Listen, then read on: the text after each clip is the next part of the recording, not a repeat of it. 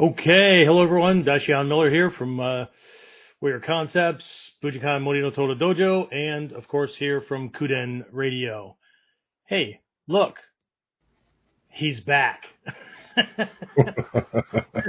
James is back, right? And he's the one that said it's about time, or it's about damn time. I I, think did. what he said earlier, right?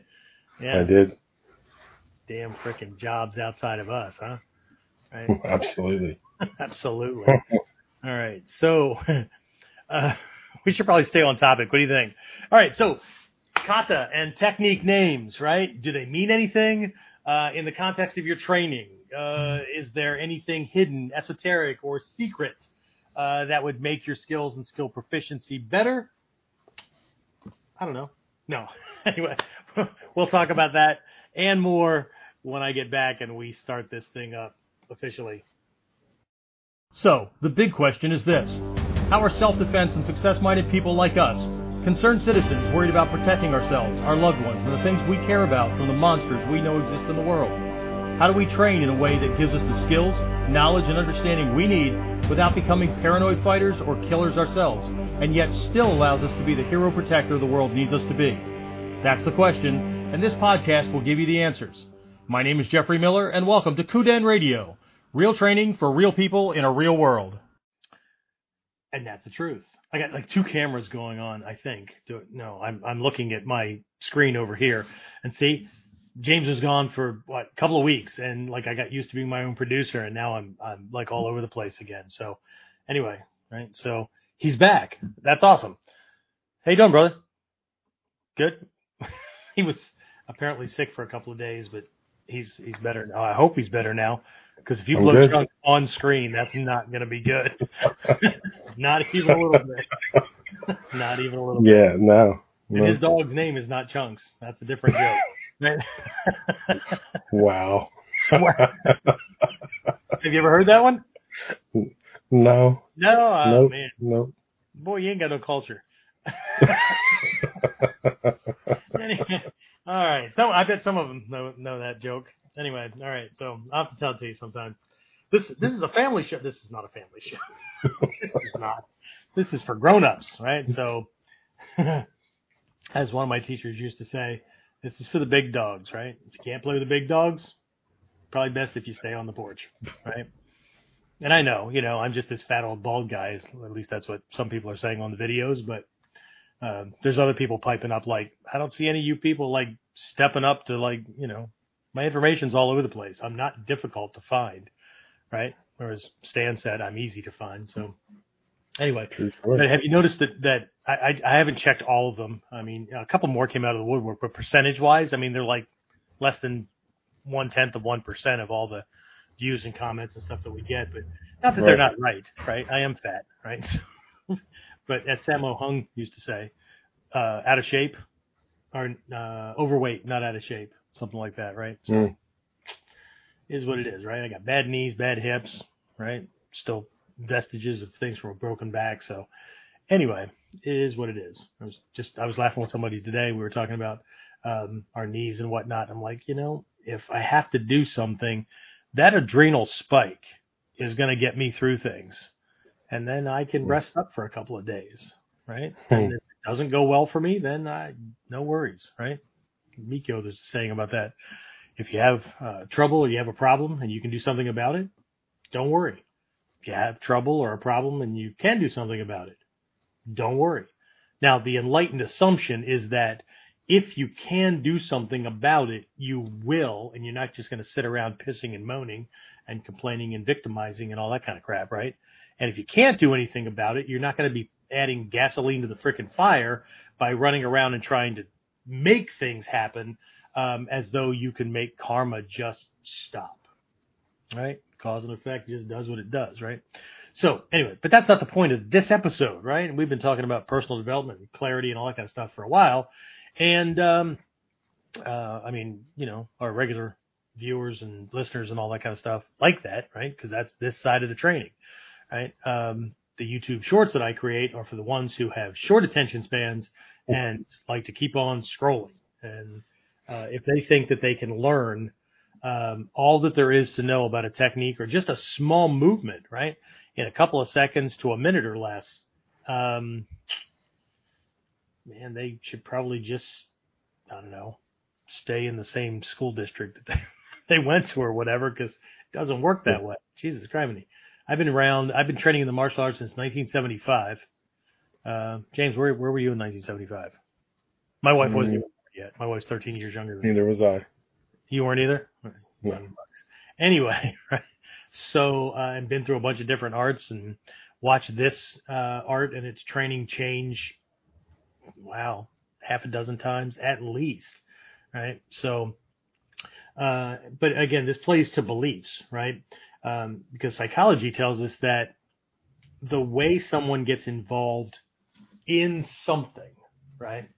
Um, at least from the unenlightened mind kind of thing. And we'll, we'll talk about that in a minute because we've got another program coming up here, um, real soon. I, I haven't done a live interactive online training program, um, in quite a while, a couple of years. Holy Yeah. shit, bunch of years. Right. So uh, I think the last one I did was, uh, ninja motivation and influence, right? How to get to do just about anything you want. Right. Um, and the irony was that people like used it on themselves.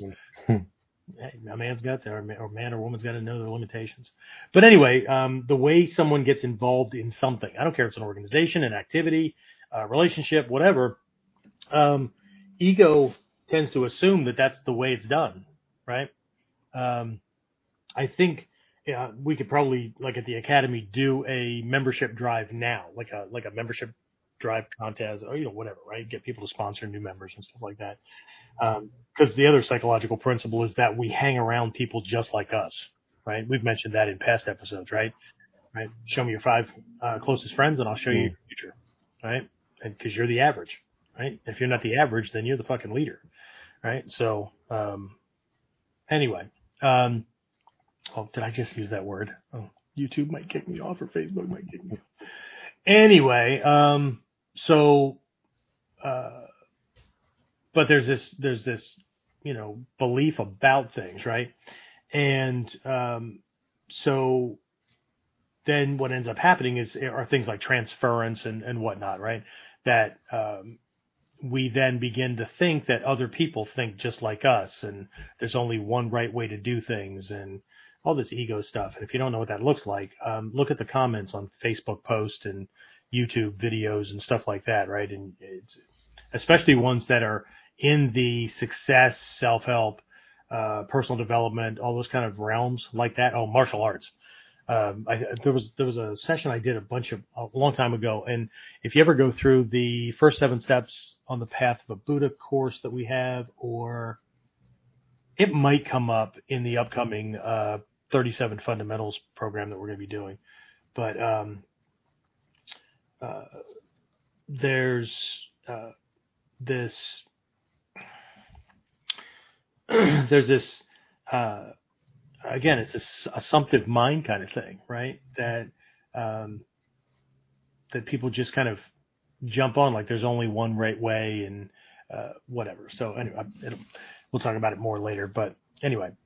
So uh, what we're doing this time right is getting closer to all the physical stuff that people like to do right so we're going to talk about kata right and and techniques right uh, kata waza right uh, they both can mean technique, but um, a waza is like an action, right? And it uh, kata are made up of waza, strings of waza, right? Um, Nikyo, boy, you take this stuff really, really deep. But anyway, um, so what we're going to look at are names, right? And uh, not do they mean anything like do they translate into English or whatever your native tongue is? Of course they do, right? But the question is, is do they mean anything, right? Is there anything behind it, right? And we're actually going to look at it um, two different ways. We're going to look at it from the perspective of it may or it may not, right? Because um, they're both true, right? Um, this that kind of stuff really pisses off the linear thinkers. really, like you know, the black and white. What either is or it isn't, right? I mean, there's only one right way to do something, and really, hmm. Then somehow um, we have to figure out or explain away the 3,000 different languages and subdialects that exist on this planet. Because if there's only one right way to do things, then we'd all be speaking the same friggin' language. because if we didn't, then nobody could understand because we couldn't communicate properly. But since we can, well, that already throws a freaking bug in the wrench, right? So, or whatever, right? Just making shit up. No, anyway. That's right. So, uh, we're going to look at it that way, and we're also going to look at it using this uh, ancient traditional framework called the Shuhari, right? Shuhari. I've I've done uh, lessons on that in the past as well. Uh, that was more. Um, I keep looking over here because James' picture's over here, so um, I'm not ignoring you, but now I am. No. Um, so, um, what is wrong with me? Oh, I'm exhausted, is what it is. Jesus, I spent my Easter weekend moving like I've been doing for the last month and a half right? Um, I've never moved into a house that was still under construction, but I can never say that again, can I? Anyway, so um, uh, the I think we've done more of those things in the context of Whiteboard Wednesday, right? Yes. Yeah. yeah. Okay.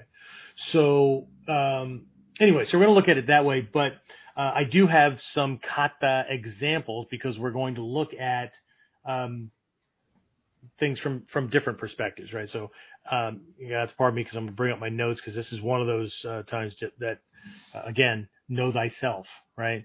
Um, I, I I couldn't trust myself to just kind of throw this one out there, even though, like, I sat down today in one sitting and jotted out all my notes, right?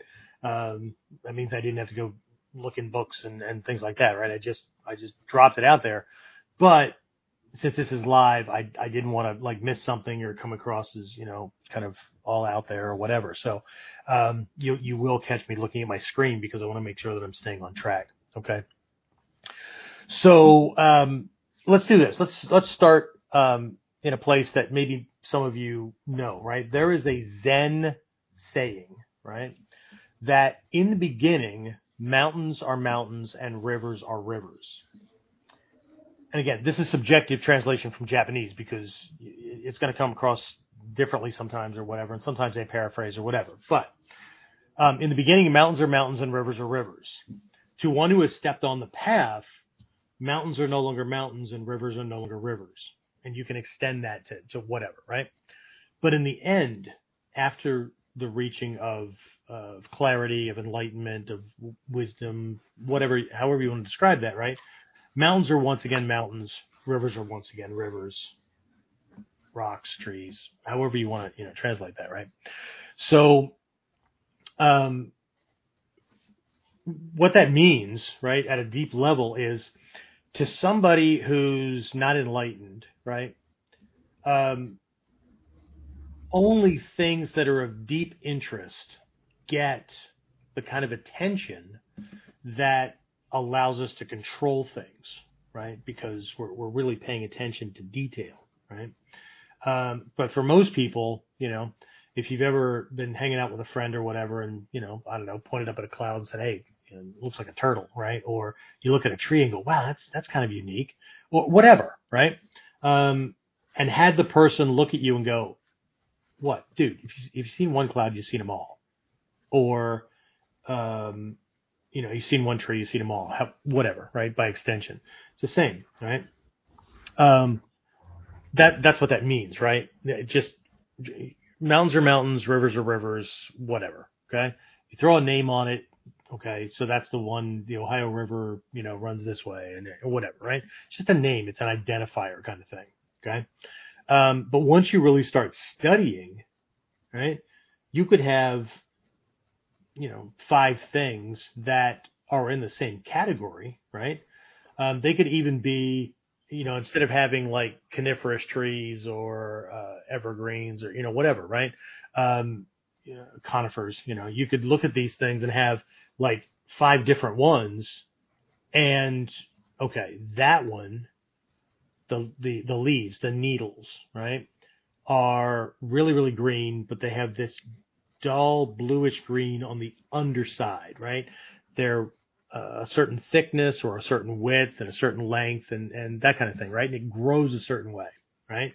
But then you look at this other one over here, right? And it has a different name, but you look at it and you go, hmm, those needles are more of a grayish green tint, right?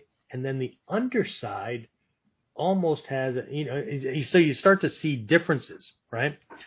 But you take that farther because you, you start to recognize that by generally classifying things, you end up either missing a lot or causing damage.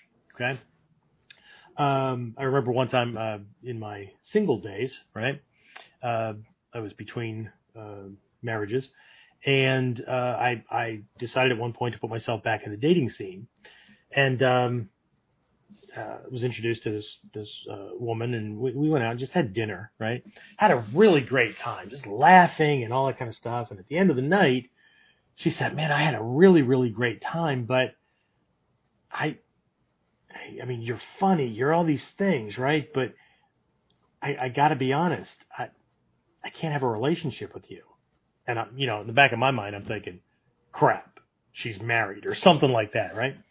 And um, it wasn't any of that. She said, you look like, your humor is like, and you have some of the mannerisms of, and you dress like and whatnot, um, my uncle. And like every time I look at you, that that's who I see. And I said, you do you realize that I'm not your uncle, right? And she said, yeah, yeah, yeah, but I can't not see him when I look at you, when you laugh, when you whatever. Okay, fair enough, right? But we have to be careful because we do these things on a regular basis, right? Um, and people do it with kata all the time, to the to the point where they miss a lot. Okay. Now we're going to be looking at one thing, just names. Okay. Because at certain points in the training, they're, it's not that they're mountains and rivers and things like that. Like to, to somebody outside the training, right? Um, it's just, dude, whatever. it's just these, for those of you on the audio only, I just made like kung fu pose or something. I don't know. Anyway, um, they don't mean anything, right? But to people in the art, right, um, they can get, I don't know, they need reference points, right? So uh, we'll be talking about some of these as, as we go along. Um, but again, I, we, we need to reconcile the do they matter? Like, do the names matter? more than just a reference point, or do they not? Okay, and I'll tell you now. Spoiler alert, right? Sometimes yes, sometimes no, right? When they do matter, right? What am I looking at, or what am I looking for? Okay, when they don't matter, okay, then why do we have them? Okay, because um, sometimes when they don't matter, right? um, they're given very, very general terms, right? And other times when they don't matter, uh, there's a whole secret ninja kind of mindset behind them, right? Whether, regardless of whether it was a ninja school or a samurai school, doesn't matter, right? It's a very strategic kind of thing going on, right? Um, and then at what point in my training should they matter, right? So again, uh, you know, I started training in the martial arts in 1975. I started in this martial art in 1980. Okay. So I've been doing this a couple of weeks, right? So, um, there, there were phases in my training where it was just, I'll explain that as we go along, right? I'll even tell you what my notes look like. And then there came a time when I started getting names, right? and they weren't just reference points, but they still didn't mean much, right? They were just a just a name, right?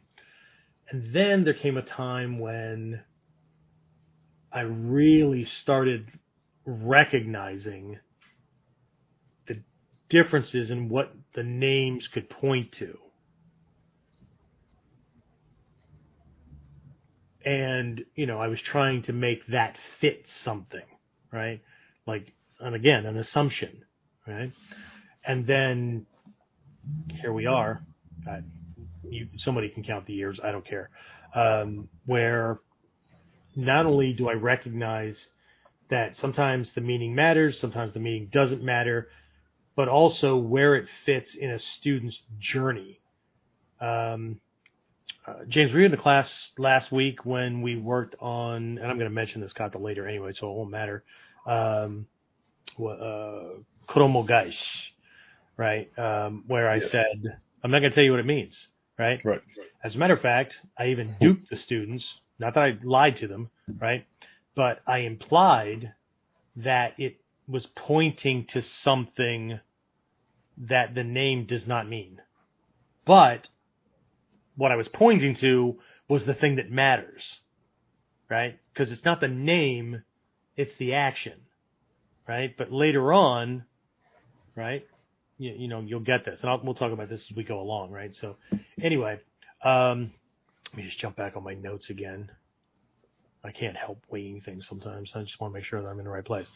Okay, so again, I've been given uh, translations of kata names. I've also been told thing, uh, things relative to those names, right?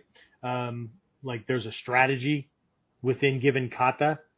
The name doesn't point to it. It's just there's a feeling or a strategy that that's in that kata, like uh, koku, yokuto, um, shit, the entire Togakure school, the entire Shinden Fudo school, right? They all have this central premise about finding the way, finding the most natural way. So in the Gyokko and Koto, there are these kata that have that kind of strategic feeling, which then will permeate everything else in these two other lineages that I mentioned, right? It's the whole thing, right? But the kata name itself doesn't point to that, right? Um, Koku, the kata name points to something different, right? It's implied by this other thing, but it means something different. Yokto, same thing, right? Um, so again, we'll look at the translation of things. Um, but again, does it mean something? Does it not? Right? Um, and if it does mean something different than just what the thing translates to from Japanese, ancient Japanese to the to your modern to your you know mother tongue, um, what is that thing? Right? So anyway, um, again, we'll talk about that later, right? Um, so again, it, just like I said earlier, it wasn't much. Uh, it wasn't until much later in my training career that I realized that all these things were right and correct. Right? They were they were correct and the right thing to do, but they were right and correct. Like whether you pay whether you, the name meant anything to you or whether you should pay attention to it or not. Right? They're all right and correct, but at the right time. Right? At the appropriate time in a student's development. Right? Um, and what is that? Well, the teacher will let you know if the teacher is worth their salt um, for more than just teaching you monkey moves, or um, the teacher jumped right over monkey moves and is just teaching you a shit ton of henka, whatever. Okay, so again, we'll talk about that later. So um, got a dual scroll thing here. All right, so um, all right, so uh, for now, I'm going to risk it uh, as as far as talking about and sharing some of these things with you, right? Because everybody that's on this live now, and and if you're listening to this, um, you know, via audio only later on on one of the podcast services, um, I don't know your context, right? I don't know where you are in your training. What I do know is that unless you have, not think you have, right? Uh, if you have the kind of uh, control and whatnot over your own mind, over your own ego, uh, desires, and all that kind of stuff, right? Um, then you'll be honest with yourself. But um, ego has a tendency to grab a hold of this and then just want to jump ahead because it's easier to to ape something, to mimic it, than it is to actually have the ability or the discipline to go through the, the process, right? Because we want the outcome, right? We want the benefits, but we don't want the challenge. Okay, no matter what's what people say, right? There's the rare person who wants the challenge. Okay. Um, so again, for now, I'm going to risk it by giving you some of these things, um, and I'm not even going to ask for you to promise to not, you know, be stupid with it. Okay, just you'll do you, um, but just know that, and I know that that's happening. This is not just a you thing, right? I know it's going to happen because it happened to me. It happens to everybody, right? The trick is try to rein yourself in and work the process. If you don't, well, then sooner or later, either frustration is going to catch up because it'll just feel like I'm doing the same shit all the time, no matter how many new techniques I get, and regardless of their names, because I can't break free of this this kind of a beginner level, beginner to intermediate level kind of thing, regardless of your rank. This is not a rank thing, right?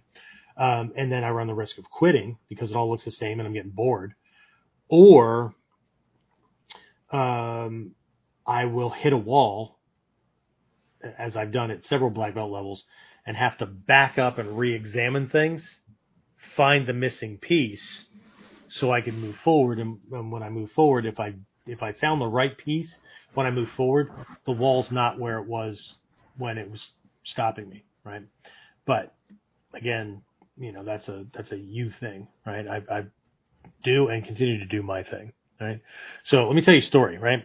Um, uh, it was a class with Someya-san.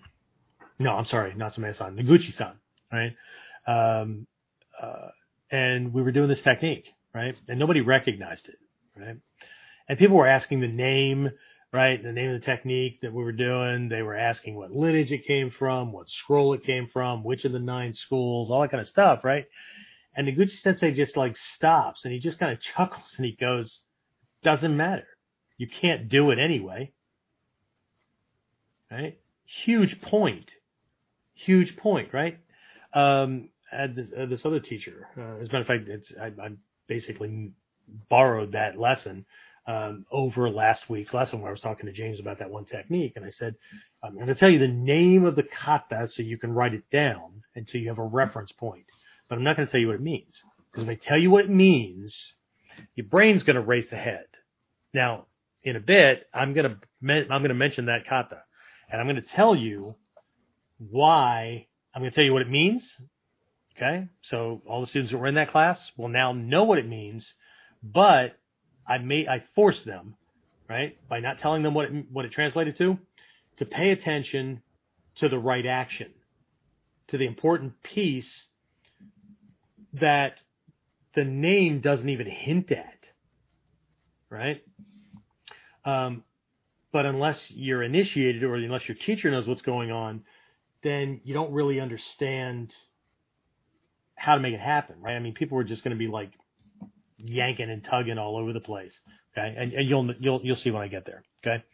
So anyway, um, most of the notes, right, in my first set of notebooks, right, are titled, I don't know, I'm right, X Kamae versus uh, Y attack, or uh, we use the Godai elements a lot. So right, so uh, ABC element versus XYZ attack. So it might say uh, Ichimonji versus uh, uppercut, right? Uh, Jumonji versus uh, front snap kick, right? Uh, it might be um, uh, Earth strategy versus uh, you know jab jab right cross combination or something like that, right? Does that make sense? Okay. What the hell was that? Was that on your end? Yes, motorcycle just went past. All right, fantastic. Right. So I haven't soundproofed my office yet either, so I'm waiting for some jackwagon to go by. Anyway, all right. So um, just for I, I, I don't know. Now that I'm thinking about it, hopefully by me asking him if that was on his end, you know that that wasn't like I don't know major indigestion on my part or um, James having a revisitation of like Buick and Pontiac, right? And you probably don't know that reference anyway. So, all right. So, um, and here's the thing, right? In the earliest days of this art in this country, right, we weren't given kata names, okay? Because the name didn't matter, right? We were left to write the notes in a way that we would remember them, right? So, what was important was the action. What was important were the tactics and strategy, right? How are we controlling the situation? Right. So we were forced by not giving a, by not being given a name, we were forced to look at timing, distancing, angling, the essential nature of the technique, right? Those kind of things because we didn't have this ego entertainment, right? To kind of get our head wrapped around. Okay. We had to, we had to figure it out. Right. So, um, again, I just sounded like I was like 70, right? Wait, it's got to be older than that because I'm now 60 and I don't feel like 60. Right. But anyway, um, so, uh, again, you know, then then things started to leak out like mid '80s, right? Suddenly people find out there's kata lists, right, from the lineages. Oh, the lineages have kata, and there are lists, right, for each of the scrolls, right? Oh, there was this huge, huge, just jump. I mean, people were like typing out, typing them out, uh, and then um, offering them out. Uh, the internet was in its infancy, right? And so they were like posting this stuff or they were selling them for a couple of bucks a piece or whatever. People were just fucking jonesing to, to go out there. And then what happens? What does ego pay attention to now? Ego's got a list.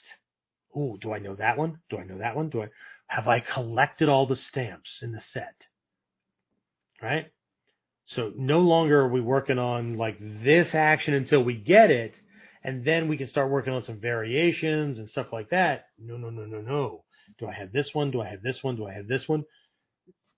Okay, great. So then what happened was we went from training to own a technique. And owning means it's in muscle memory, right? To have I learned it? You can learn something and not know it. Like I learned one time how to say I love you, uh, or no, hello, how are you in Russian. I have no idea how to say hello, how are you in Russian. I'm sure I can look it up, right? But I would only know it if I practiced it enough for it to get in here, right? And then, you know, for that to turn from information to knowledge, turning into wisdom, would be knowing when it was appropriate to use it. Right? Just like I love you or whatever. Okay? I remember when I was learning German, I was stationed in Germany, what was then West Germany, when I was in the army, right? And um, I learned this word, Schatzi, right? Which, in the context of stuff that I was reading, right, could be like really close friend. Could no, no, no. Schatzi is sweetheart, right? So, you know, knowing not to call somebody mein Schatzi, who was back then, right? I mean, now who knows? It's all subjective, right? But back then, right? Not calling a fellow soldier who understood German, right? Mein Schatzi, right? Keep you out of trouble. Those kind of things, right? So anyway, right? So what I'm what I'm pointing to here is the, the getting the action right, right? The name matters only so much as it's an in, indicator, right? It's it's an identifier. This one versus this one, whatever, right? Okay. So this is the shu, S H U, right, of the shu hari. Uh, it's a traditional train uh, training framework for those of you who've never heard it before, right? Um, but shu means to copy, right? Your teacher shows something, and you copy it, right? You do it until you can do it as close to the way your teacher's doing it as possible, given variations of like height and whatever, right? But um, nothing else matters. Okay. When would we use this sensei? Doesn't matter. You can't do it. Well, I mean, what's the what's the point of it? Doesn't matter. You can't do it. Right? And that's the Japanese approach to things for everybody that wants to do Japanese only the Japanese way. Right? The Japanese teacher would tell you to shut up. Doesn't matter. Right? But students wouldn't be asking because their assumption is at that level. If the teacher wanted me to know, they would tell me. Okay.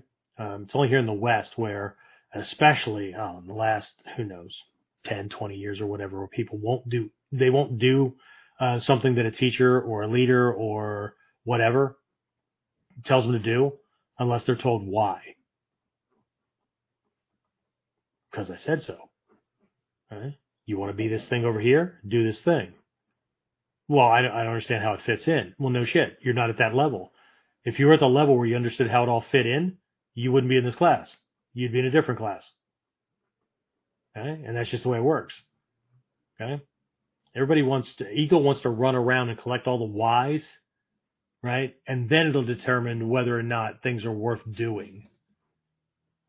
Interesting. Doing teaches you rele- relevance. Okay. Anyway, all right. So, um, uh, so this shu stage, right, means to copy, right? It's the be able to do the technique you were given and nothing else matters until you do or you can do part of the training, right?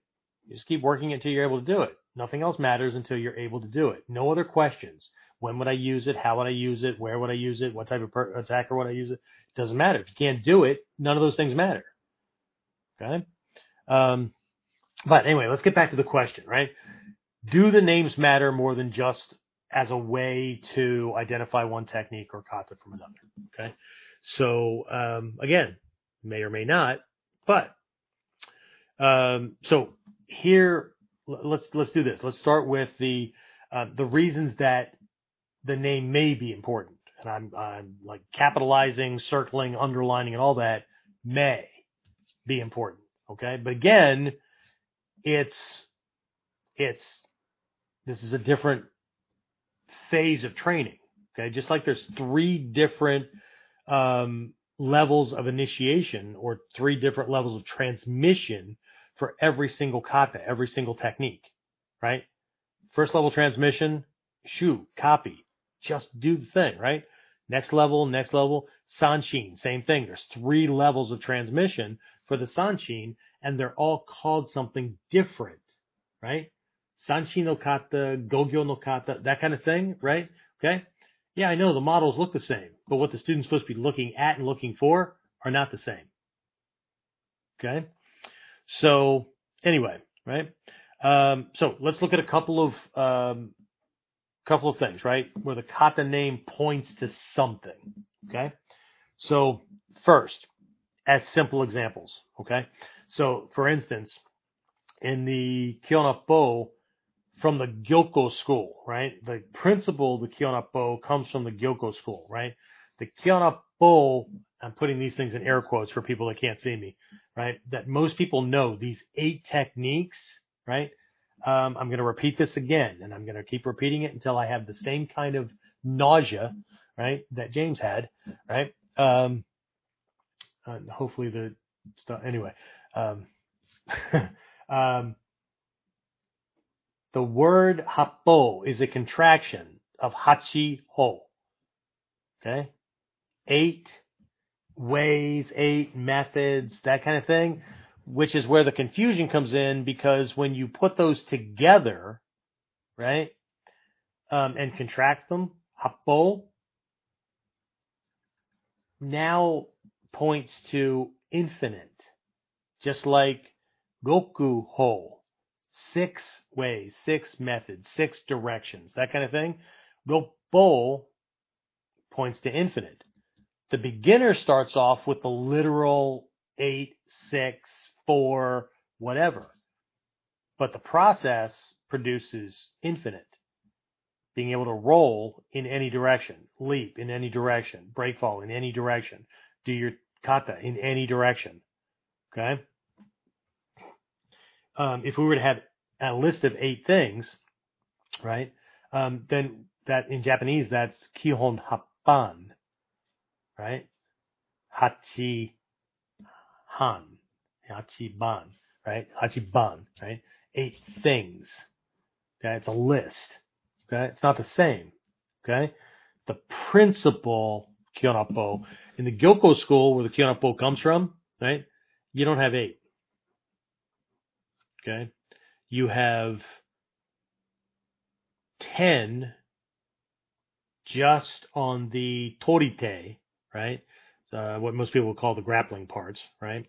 Um, and a bunch of those are just variation upon variation of omotagyaku, right? Because it's it's pointing at something that you can take and run with later, right?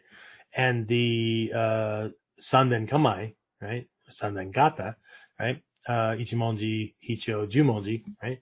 That's six because you have to be able to do them left and right. Okay.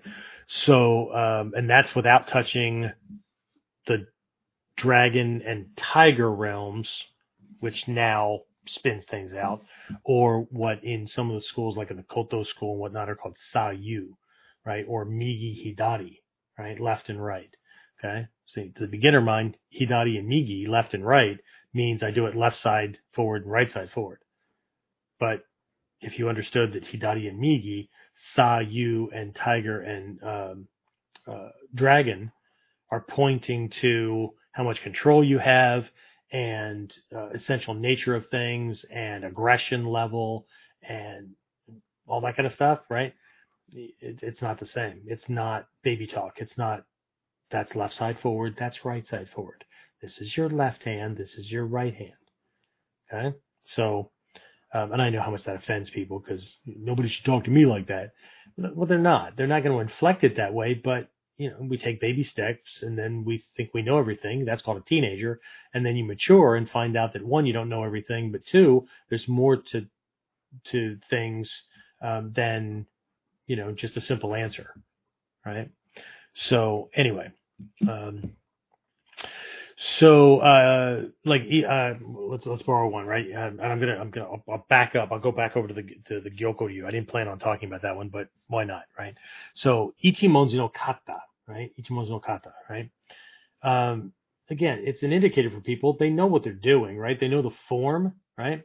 But in the Gyokko Ryu, there's a there's a process, there's a progression, right? And I learned this from Manaka Daishihan way, way back in the early 80s. Okay. Well, he's Unsui now, right? He has the Jinenkan, right? Um, Manaka Shihan, I guess was the term then, right? But anyway, um, so first you learn Ichimonji no Kamae, and then you learn Ichimonji no Kata. Huh. Because Ichimonji no kata. Kata means example. So here's an example for using Ichimonji no kamae. Hmm, interesting. Are there more examples? Of course there are. You run it through the Kihon Happo process the Kihon Happo principle and you make eight variations of that kata, and then you make eight variations of each of the variations. You make eight variations of each of those variations until that first model you're given, ego loses grip of it and it becomes just another variation among variations for how you use Ichimonji no Kamae. Same thing with Jumonji. You learn Jumonji no Kamae, and then you learn Jumonji no Kata. It's an example for using, except that uh, Jumonji no Kamae, or Jumonji no Kata, starts with Jumonji no Kamae, but finishes, like, first step, finishes with Ichimonji no Kamae. Hicho no Kamae. You start in Hicho no Kamae, but you're using Ichimonji no Kamae because the Sanden Kamae, right, the three manifestations of one single Kamae here are these three manifestations, right? And then you learn the three and one principle of the three and one, one and three. We've covered that on Whiteboard Wednesday, yes, I believe. Um, so all these things kind of it's it's a growth process, right? It's not like Western academia where you memorize shit, regurgitate it for the test, get your belt, and then go about your business, repeating the same thing over and over and over again ad infinitum, like that's it. Okay. So um, here's here's another way that the Gyokko Ryu shows that um, uh, the name doesn't matter. Okay, um, there are these foundational movements, and when uh, Manaka uh, left the Bujinkan and started the Jinenkan, right? Um, he he used this a lot. He used this format a lot. Okay, so uh, to do the left and right to make sure students were doing the same technique, left side, right side, right? Um, and then there'd be like a little variation or whatever, right? Um, then what you had was uh, sonokata ichi, sonokata ni. There's a list of 10 of these. The odd numbers are being done with one side. The even numbers are being done with the other side of your body. Okay.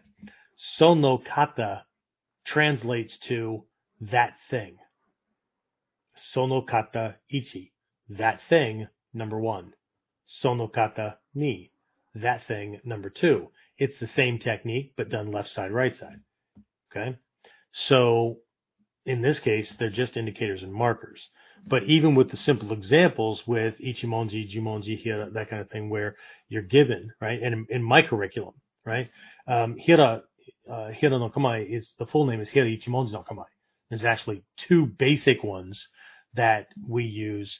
One comes from the Koto school that's in Mod 5, which is a square on version of almost a Hicho like thing because the Koto and Gyokko Ryu are complementing opposites. Um, But the one that most people are familiar with comes from the Kukishinden school, right? Hirichimonji no Kamae, right? Flat figure one posture, right? Um, in the Gyokko school, Hich, uh, Shizen is referred to as Hira no okay? Just flat, open, right? Shizen means natural, right? But again, just things just kind of shift, right? Um, uh, but again, they're just they, they start out as a simple kind of example, right? Does that mean that we couldn't you you know look into it and go, oh well, ichimonji no kamae or ichimonji no kata means here's an example for using ichimonji no kamae. Well, yeah, okay, but it's it's a simple it's it's simple, right? Okay, so here's a kamae, right? You want to dive in deeper, right? Understand what ichimonji no kamae means outside the translation. Okay, hint: it points to the kanji used to write the word ichi, and and what that kanji means aside from the number one.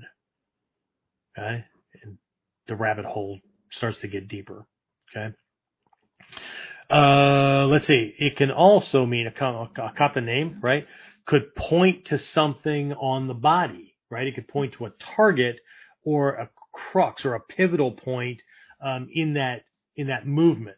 Okay, like in the Koto Ryu Shoden no Kata um, uh, Kyogi, right? Kyogi uh, is in this set of uh, techniques that involve a distraction and stuff like that, right? Um, so there's this there's this other thing going on, right? Don't think that I'm just you know covering. I'm covering kata names, but there's other stuff going on, right? I'm gonna try to rein myself in, right? So kyogi, right, is not a substitute for the the kyusho called toki, toki, T O K I, right? Toki is your instep, right? It's the center of the of the uh, foot bones, right? Um, middle to upper toward where the the ankle bones connect, right? I'm, I'm, moving my hands around here a lot for those of you that are live on video. Um, for those of you who are listening audio only, uh, I try to be mindful to make sure that you guys understand this stuff too, right? Um, you're going to have to look up charts, right? You're going to have to look up um, Koto Ryu, Kyusho charts and things like that, right? Or uh, Takagi Yoshin or whatever, because there's different ones, different lineages. Um, but Kyogi, right, is the connection point where your toe bones, I mean, they're all metatarsals, right? All finger bones are metacarpals, all finger, or, uh, toe and foot bones are metatarsals, but, right, we're, we're going to separate, right? Where the toes plug into the foot, okay, just like with the fingers plug into the hand, right? So we, we understand hand, fingers, right? Branches, right? Foot, toes the junction where the toes plug into the foot is called kyogi. Okay? So the kata kyogi points to the fact that you're going to snap that connection, which will cause them to crumble. Okay? Now, for all the jackwagons who want to post on my U, my YouTube videos and stuff like that, like I can't take you seriously because you're not doing stuff at full speed and and you're not doing it like you know for real. So what you want to see is me snap somebody and break them. Um, interesting. Okay. At a certain point, you need to realize that look, we're going to go through this, but there's some control that's going on, right? Um, so I could do it, but I can also hold my balance and pull, right? Um, but okay, so here's this thing, right? Now, what does that do? Well, if I snap that juncture, his leg muscles disengage, right? And if they don't disengage, they disengage 50 to 70%, right? He suddenly shifts because if he doesn't get to his other leg to weight bear quick enough, he will simply collapse to the ground. Okay. So the follow up in Kyogi, right? This hit to a certain point in the body as a follow up, which at this point doesn't matter, is to knock somebody over who hasn't dropped completely to the ground. Okay? It's It's the next follow up. Um, what I learned a long time ago was that all of our kata are overkill. Okay. There's too many moves because there's a pivotal point where it should knock them out, kill them, cause them to drop or whatever. The follow ups after that, like the Mushadori or the Ganseki throw or whatever, is for when it doesn't. Okay. It's the next follow up, right? But for people that are collecting kata and just want to do the moves, what are they focused on?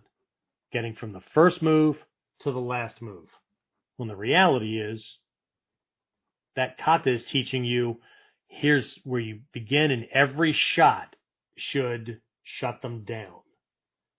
And if it doesn't, do this next. If that doesn't, do this next. Okay? But there's still this implication that if that doesn't work, well, then the fight's going to keep going, right? And you need to be ready. So there's things to do with your mindset and all that. Again, we've talked about that in other other episodes. So um, there's other kata. One is called urakimon, right? Um, the kimon, right, in, in one one of the charts, right? The kimon is this point, and again, for those of you on audio only, I apologize. I'll I'll describe it here in just a minute. But for the ones on video, right, it's right here. Find come, come about mm, two three fingers up from your nipple, right, apex of the chest, right. This is called the hachi, right, up, and then find this point. If just by placing your finger there and applying just a little bit of pressure, you will you should be able to find a hollow, right? And it, it's irritable or it's irritating really quickly. You don't have to shove hard. Okay, that's your chemo.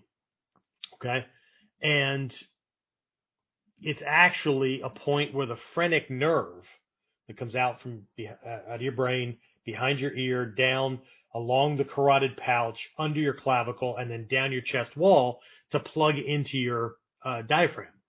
It's what makes you breathe or that makes the diaphragm work on one side. You have a phrenic nerve on the other side as well, just like you have two vagus nerves that come out either side that keeps the pump working. Okay. Which is why a shot to uko is really freaking, it's a kill shot because you're, you're smashing that entire bundle, blood vessels, right? Carotid, jugular, all that kind of stuff up against the, not just the, the vertebrae, but the transverse processes, these bony extensions, right? You can you sever things on the inside. You don't even have to cut the person open, right? You're hitting the phrenic nerve, you're hitting the vagus nerve. These are things that make you breathe and your heartbeat and stuff like that, right? So again, people that want to see things full on or that I used to do this shit when when I first started training and teaching. I'm like I am so lucky I didn't kill one of my training partners or my friends or my students. Okay? Because I had this egocentric need to make sure that it worked. Uh, I could have fucking killed somebody. Excuse my language. I could have killed somebody, right? You don't you don't screw around with this shit, right? Which is why teachers have a really really um, uh, heavy burden to make sure they don't give this stuff to the wrong person, right? Because it's like handing a gun, a loaded gun to a freaking baby, right? So anyway, but urakimon, right? Well, it's pointing to hitting this spot, right? But there's also an Ura kimon, right? Reverse kimon. It's in the back, low in the back. Okay? It's hinting at striking at a 30 to 45 degree angle, which all strikes in the koto ryu, not just the movements are at this angle, right? Naname angle, right? Down through this toward that other point, which drives the person down, but back and off the, their, their seat moves back and off their the, the heels of their feet, right? But you're you're stalling the diaphragm, right? You're making it really difficult for this person to breathe. Okay. Anyway, so again, it could point to something on the body. There's there's uh, lots of techniques that are like that. Um, uh, what's that? I was just thinking of uh, Kasumi Dori, right? Kasumi Dori, catching the haze. Okay, catching the haze has to do with peripheral vision and all that kind of stuff. But your temples, Kasumi, okay, because you can't see well over here. It's at the edge of your peripheral vision, right? Okay, Kasumi Dori is a way to catch that to where he like will move right into it Okay, uh, it's a Takagi Yoshin kata, right? Uh, but anyway, right? So um, I know I just covered two at the moment. I have one, two. What do I have? Yeah, just two more. But let's, um, James. Uh, I'm gonna have to flip over here. Um, any uh, any questions or comments from anybody other than like um, hi and how are you? And we'll get to those in a minute. But uh, anything from anybody? Uh, the only comment that's come in is from. Oh shit! Oh, I'm sorry. is from Steven Nordlinger. Said that Kata is based on Kyusho.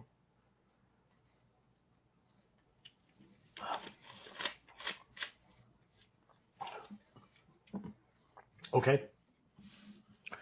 That's a different discussion, and it's a not much longer discussion. Kyusho means weak points, of course.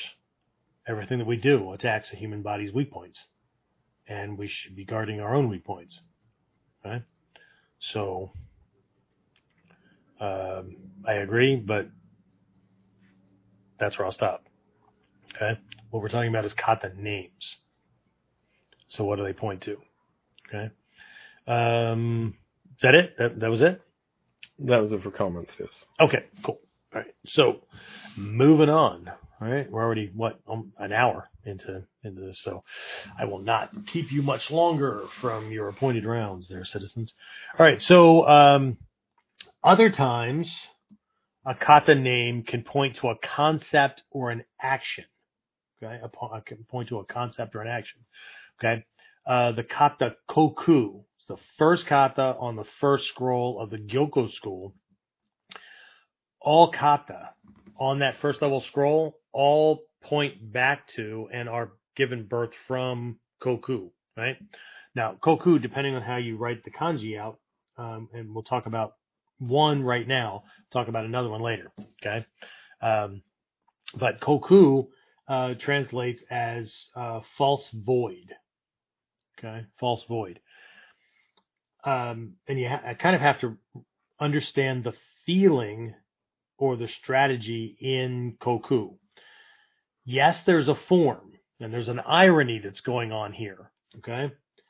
The feeling or the strategy in Koku is to find the way. Right?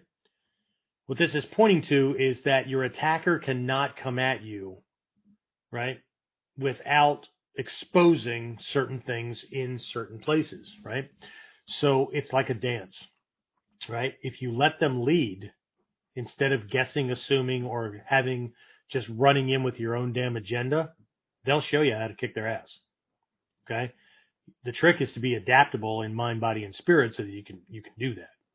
Okay. Um, but how do I do that? Okay. So here's the irony with koku means false void. Void is pointing to the idea that this attack, right? No, no kata is the fight. Okay, the kata, and this is a realization that everybody has to come to, right? But again, in the beginning, you're given forms to to to learn things, right? Um, I always tell my students, right? Kata should be seen in one of two different ways depending on where you are in your training. Okay? In the beginning, kata are seen as expert role models. You want to be an expert? Here's how an expert would do it. Okay? Well, how do we know that that's right? Because it's lasted for centuries. Okay? Anything that is a combat art, a true bujutsu, okay, was tested regularly on the battlefield. That's why things are called battlefield tested. Okay. So if things consistently didn't work on a battlefield, we don't know about them because the people who tried them died. Okay. So again, one way to look at a kata is an expert role model. You want to be an expert? You do it this way. Well, I don't like doing that. Well, then, okay, then I guess you're going to do it your own way and we'll see what happens.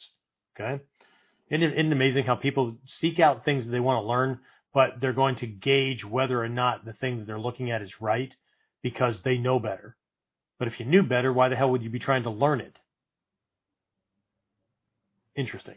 Anyway, Um, it's kind of like I want to go learn Hungarian, but a native speaker tells me, um, you know, that I'm mispronouncing something, and I get angry at them because, well, how would they know? Gee, I don't know. Um, they've been speaking it their entire lives, right? Um, okay. The other way to look at a kata is as a bad habit breaker. Okay.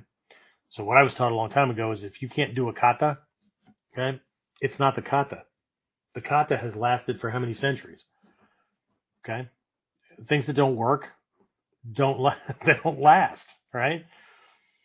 If you can't do the kata, there's something that you're not doing right. No matter how much you think you're doing everything right. Okay? Just like life. Life is a reflection of our beliefs, values, and decisions and actions. Right? It's life shows you you produce the results based on the things that you do, the way you think, the way you process things, the way you plan, all that kind of stuff, right? So if life is shitty or whatever, and it's not that life isn't messy, it's not that life isn't challenging, it's not that these things don't happen, right? But I'm talking about the overall experience, right? We design our lives with the power of our choices. You want different results, then make different choices, right? But that's the hard part because the more we do things the same way, the more the neural pathways here, here, muscle memory, all that kind of stuff, right, is entrenched. And you have to do the new thing long enough so that the brain and the body adapt to the new conditions. Well, it doesn't feel right. Well, no shit. But it's not about whether it's right or not, because that's the wrong terminology. It's not about it doesn't feel right. It's that doesn't feel normal to me because of my habit patterns. Of course it's going to feel odd. Of course it's going to feel like it's not me. Because I'm wired for something different. But if that different isn't producing the results I want, then I have to start doing the things that will produce those and that's going to feel that's going to be challenging. It's going to feel uncoordinated. It's going to feel like it's taking longer than it than it normally would and all and it's just but I got to do it long enough so that the brain and the body break the old connections. It's like AT&T or whatever your local uh, communication, telecommunications, cable, telephone, whatever service comes in and disconnects wires and runs new wires. It's just we're we're we're no different, right? It's, we can't we can't be talking about learning an art that involves nature, but resisting nature at every turn. But that's human nature. Go figure, right? Again, irony, right? So anyway, Goku, right? Um, Yokto, right? Again, the feeling in Yokto, that's the first kata on the first scroll in the Shoden, or in the in the Koto school, right? Um, has the same feeling of um, of uh, same strategy as Koku in the Gyokko school because they're mirror images. The same guy organized uh, these two schools out of the same body of material, right? And so the beginning of one school is the end of the other school. It's like a yin yang kind of thing. Um, but anyway, uh, Yokto means to scoop up and throw. Okay. So what is it that I'm doing, right? Am I, where's the throw, right? Because there's no, what most people would think of as throw, right? In, in Yokto. Okay. What it, you have to go back to a core combat strategy of the Koto school, which is to be able to set things up in a way that you can take somebody down with one finger, right? So you're literally breaking multiple lines and attacking multiple lines at the same time to get this guy literally to be not only up but off in a way that when you come in with that final that that it's a shakoken to the, to face. I think it's to the face, right? Yeah, this way shoves the, and it's the way the, the the skull is attacked and all that kind of stuff, right? That just literally tosses the guy away from you. I had some kind of a weird sound over here. Not sure what that was. Anyway, all right. So, um, uh, and then this kind of brings us to this this uh, kata we were working on last week from the Shinden Fudo Ryu. It's called uh, Koromo Gais, right? Turning over the Koromo. Okay, what the hell's a Koromo? Well, during that class, I didn't tell them. Okay, but what I was doing, and again, uh, if you are uh, on audio only, what I'm doing is I'm holding my arm out, right? We know how the elbow flexes, right? It's a hinge joint, okay? But what we're doing in that, right, is locking the elbow and then attacking it across that line, right? So look at the crook of your elbow and look at that line at the fold, right? That's the that's the direction we're going, okay? So what we have to do is get the arm level, right, or or uh, where the palm is parallel to the floor, right? Um, actually all the way over, right? So we're going to whip that all the way over. So the arm is the hand is thumb down and the um, the elbow joints, right? The the uh, hoshi, right? The omote and ura hoshi, right? Are almost parallel to the ground, okay? Because we're going to go through the elbow joint sideways, okay?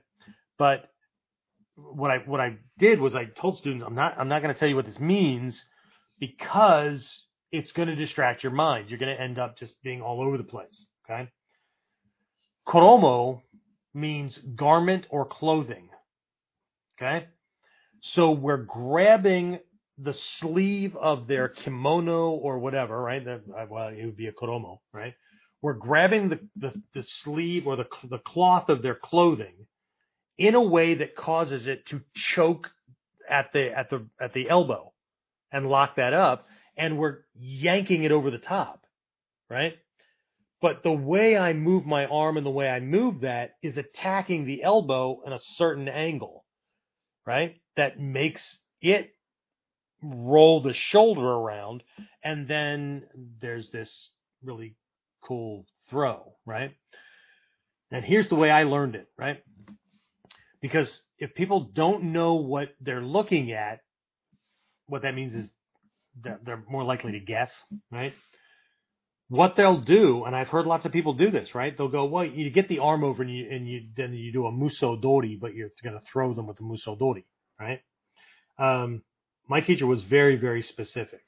Okay. This came out of Ishizuka Sensei's dojo. Okay. Very specific, right? This looks like muso dori, but it's not muso dori. Okay.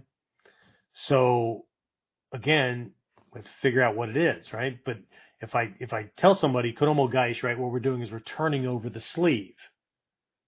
If somebody's not paying attention to how we're working that grab, right? Because there's an initial attack at the elbow, and what we were, oh, James, you remember that, right? My, I do.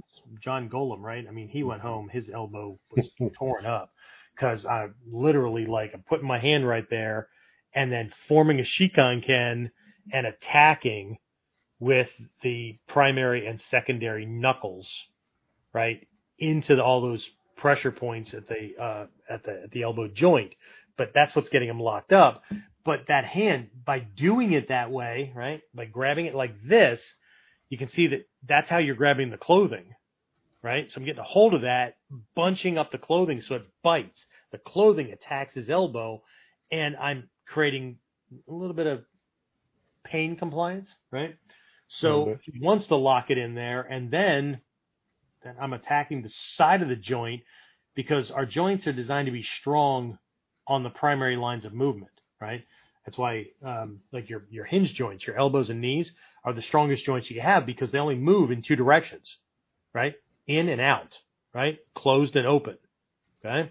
Next strongest are your ball and socket joints, your hips and your shoulders, right? Again, way greater range of motion, but not the same as your universal joints, your wrist and your ankles, right? So the greater the range of motion, that's your benefit, but you're also giving up strength for range of motion. Okay. Um, the, the less range, right, then the stronger the joint's going to be, right? So an elbow joint, an elbow, and the, the person's arm, right? They're going to be stronger with that open and close kind of action because that's that's where all the muscles line up. that's how it's designed, right? So in Koromo Gaish, we're attacking the elbow sideways. It's not designed to be strong that way, right? It's not designed to take a lot of lateral pressure, just like the knees, right? Uh, blow somebody's knee out sideways because the meniscus and a couple of connective tissue uh, connective pieces are the only things that are holding the damn knees from going sideways, right? They're built to go front and back, open and close, just like a door. Okay. So, but again, the reason why I didn't give them the name was Okay. But koromogaish, right, turning over their clothing, right, it's pointing to we're using their clothing to attack the body part, right? Like uh, erijime, right? Um, there's uh, versions of that where it's not your forearm you're using, right? You're you're attacking with the with their clothing, right? The eri, the the lapel, right? Right. Um, anyway, right. So and then um, last one I have for you, and again, you know, there could be other ones, but these are just the ones that I wanted to toss out here because we have limited time, right? Um, the kata name can point to an external reference as a hint or a key. Okay. Um, for instance, in the Kukishinden school, eh, there's a kata called sakanagare, right? Sakanagare. Um, if you know what saka means, right? Saka is a is a bank, right? Like a slope, right? Okay. Um, Osaka, the city Osaka, right? Osaka means big bank or big slope, right? Because it's built on a hill, right? There's a cliff there, right? So um, the idea with Saka Nagare, Nagare means flow, right? So flowing bank. Hmm, what is that, right? Well, the feeling in Sakanagare is you're taking the person for a ride. Okay. So you get them in motion or you let them, you're catching that motion, right? You cause a, a moment of unbalance. And while they're like stumbling to try to catch that and whatnot, you redirect it. Okay. Um, it's, it's an idea of guiding where they're already going. Okay. Ganseki nage is like that, right? Ganseki nage means throwing a big rock or throwing a boulder, right? You don't freaking pick up a damn boulder, right? And just, just heave it, right? So how would you do that? Right. Uh, and I, again, my students always get this, this initial reference point, right? Like, uh, you know, could be, maybe they're not rocks, right? But there's something big and heavy, right? So we're, we're unloading a truck, of these things. Could be melons, could be could be rocks. I mean, we might be making a a, a rock lined walkway or whatever, right? And we need to get these rocks off this truck to this pile, and then we'll move that one somewhere else. So just this one phase, right? So um, maybe somebody just you know they just move this to the edge, right? So I'm going to take this, right? Keep it close to my body and then redirect because it's easier. It's going to be easier on me, right? The hard part is uh, holding this thing and then trying to walk around and then walk over to this thing and then drop it, right? But if they could hand it to me, right, and I could take it and then kind of step out of the way, right, because gravity's got it and all that stuff, and pass it on to the next guy, or move it and then let it just fall on that thing. If I can let gravity and whatever forces are happening where I take it and shift myself in a way that I'm not doing all this work, right? Because it'll wear me out quickly. Okay. So the idea is catching this person and, and, and sending them on their way, right? Creating kind of a leverage moment, um, but not bearing all the weight, not, not using a bunch of force, right? Uh, there's another kata uh, called hibari, right? Uh, the kata, this person comes into attack, right? And you kind of hop down and slam into the the bones of their foot, and then hop up, right? You, you kind of it's kind of this weird movement, right? You hop down and attack, right? The bones of the foot. It's a it's a mutodori technique. Hit the bones of the foot, right, which causes them to right this kind of thing, right? Uh, arms to kind of flail and whatnot. And then you come up with your shoulder underneath the arm, turn and throw them. Okay. Um, hibari itself, I mean, there's not a good translation because hibari is a type of Japanese field bird, right? Uh, it's a name of one of these birds, right? But what what the kata is pointing to is how this bird takes flight.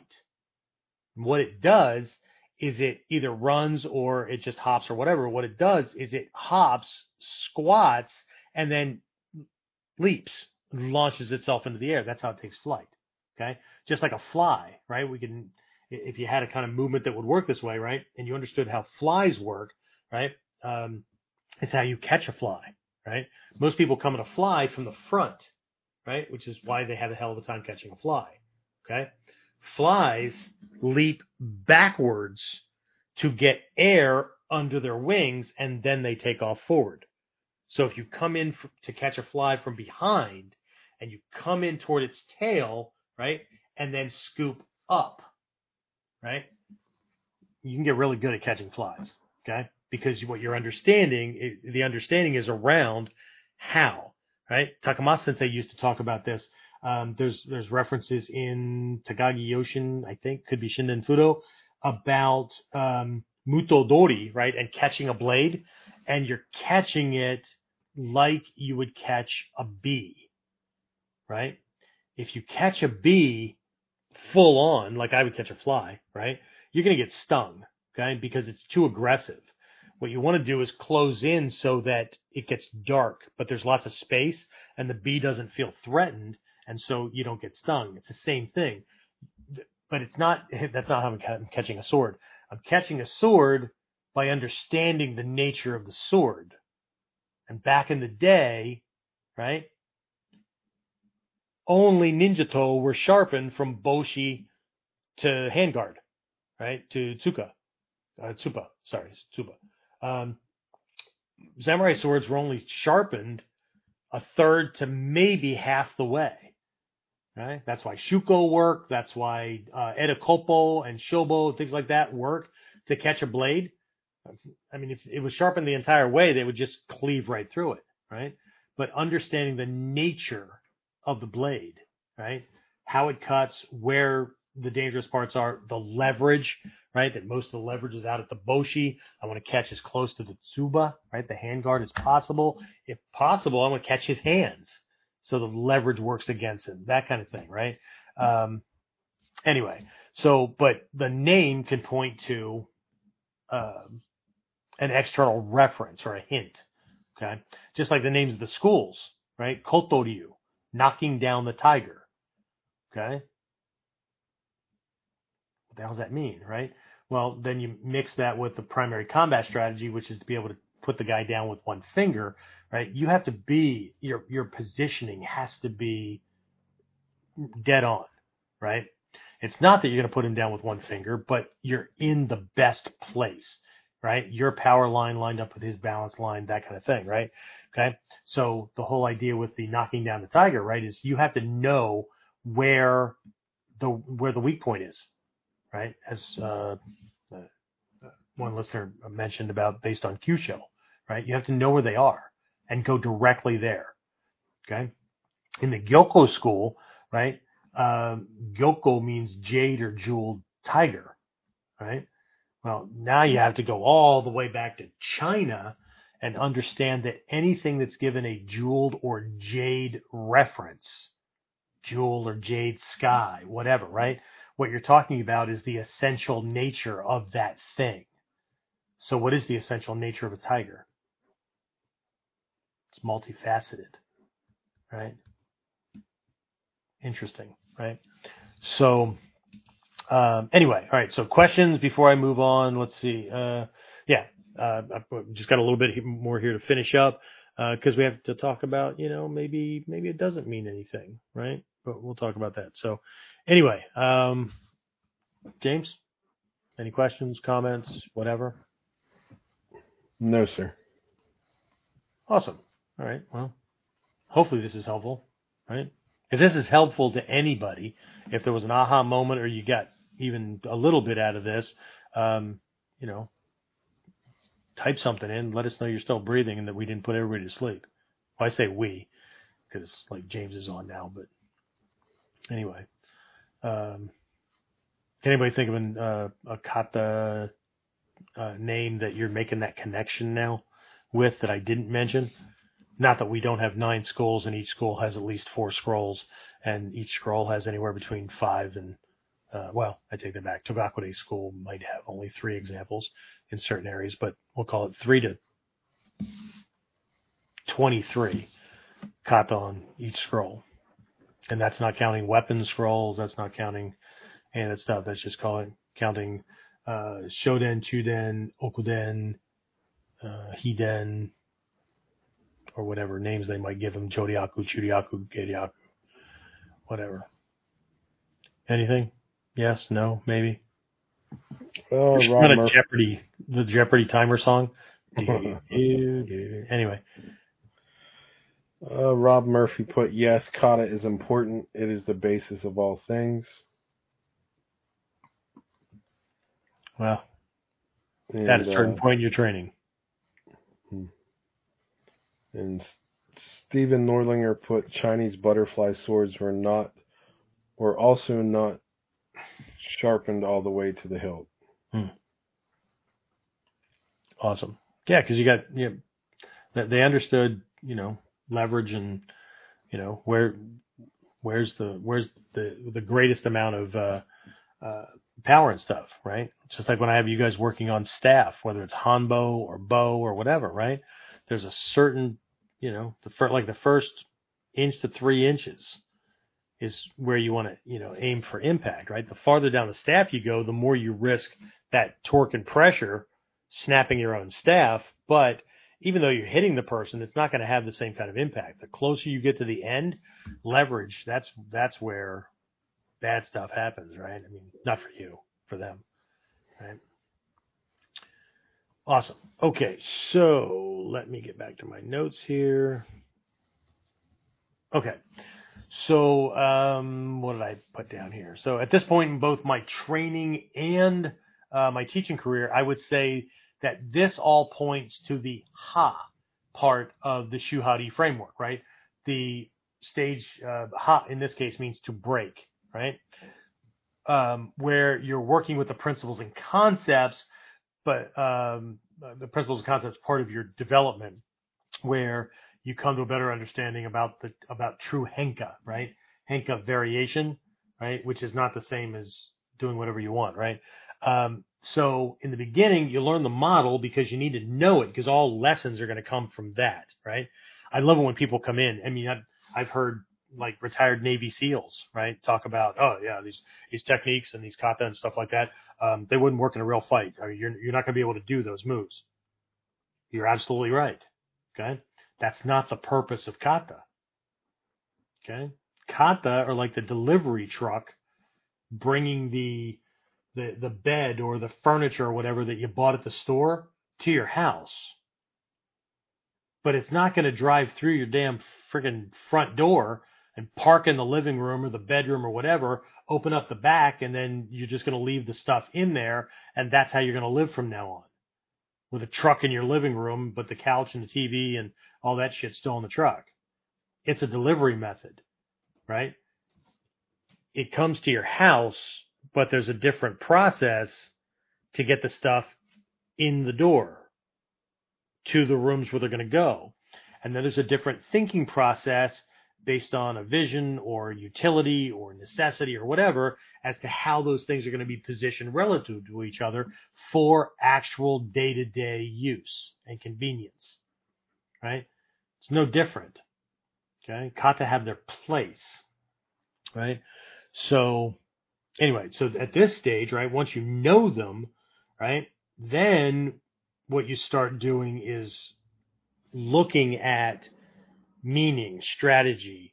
Um, as you continue to progress up, right, you stop playing with the kata so much as like one, one way that you can create henka off of kata is the same thing that's used in language study. Uh, like in language, um, I could do, let's say I'm working on my Korean again, right? And so let's say I'm, I'm doing a word substitution, right? So I use a base sentence and then the word substitution drills that I'm going to do today have to do with subject and object, right? So the nouns in the, in the sentence, right?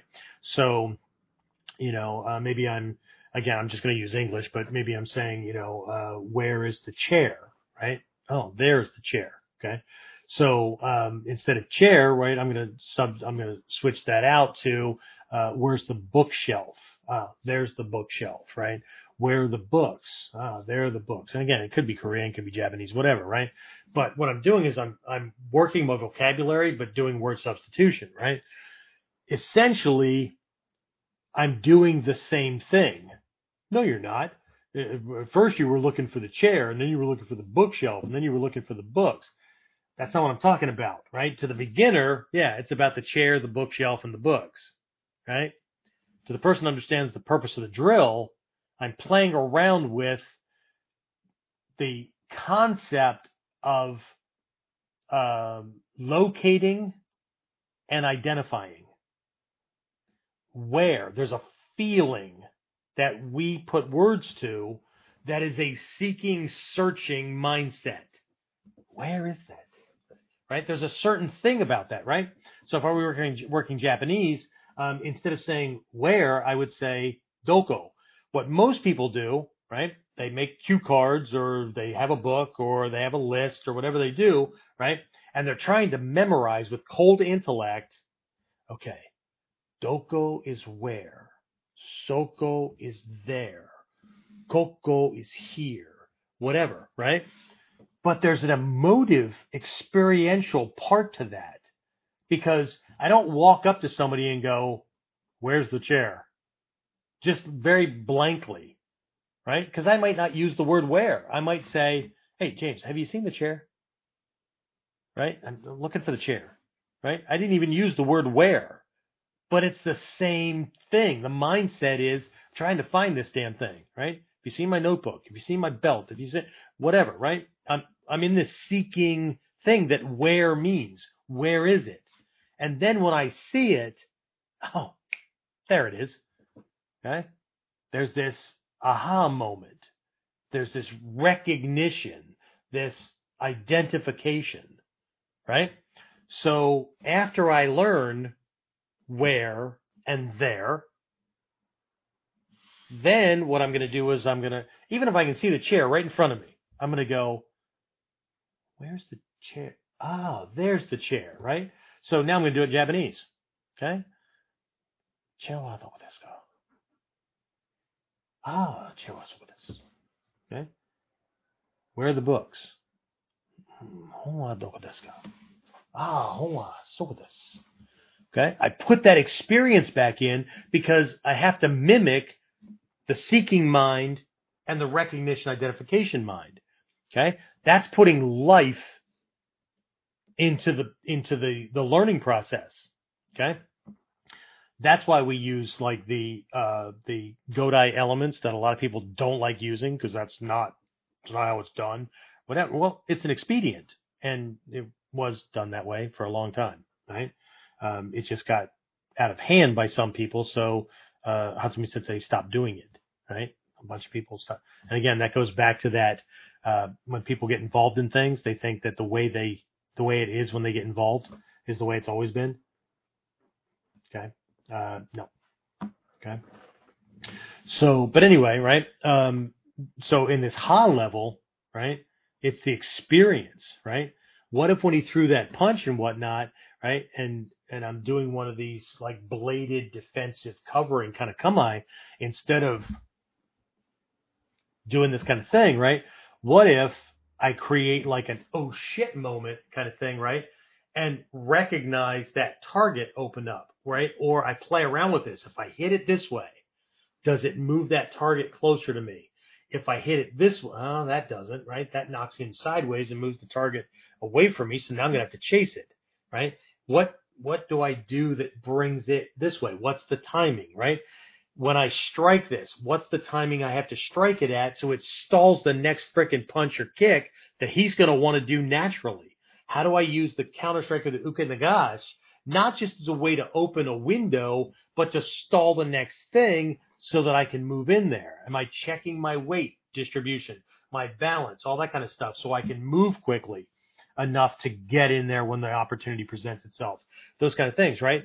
So that's all part of shu into ha.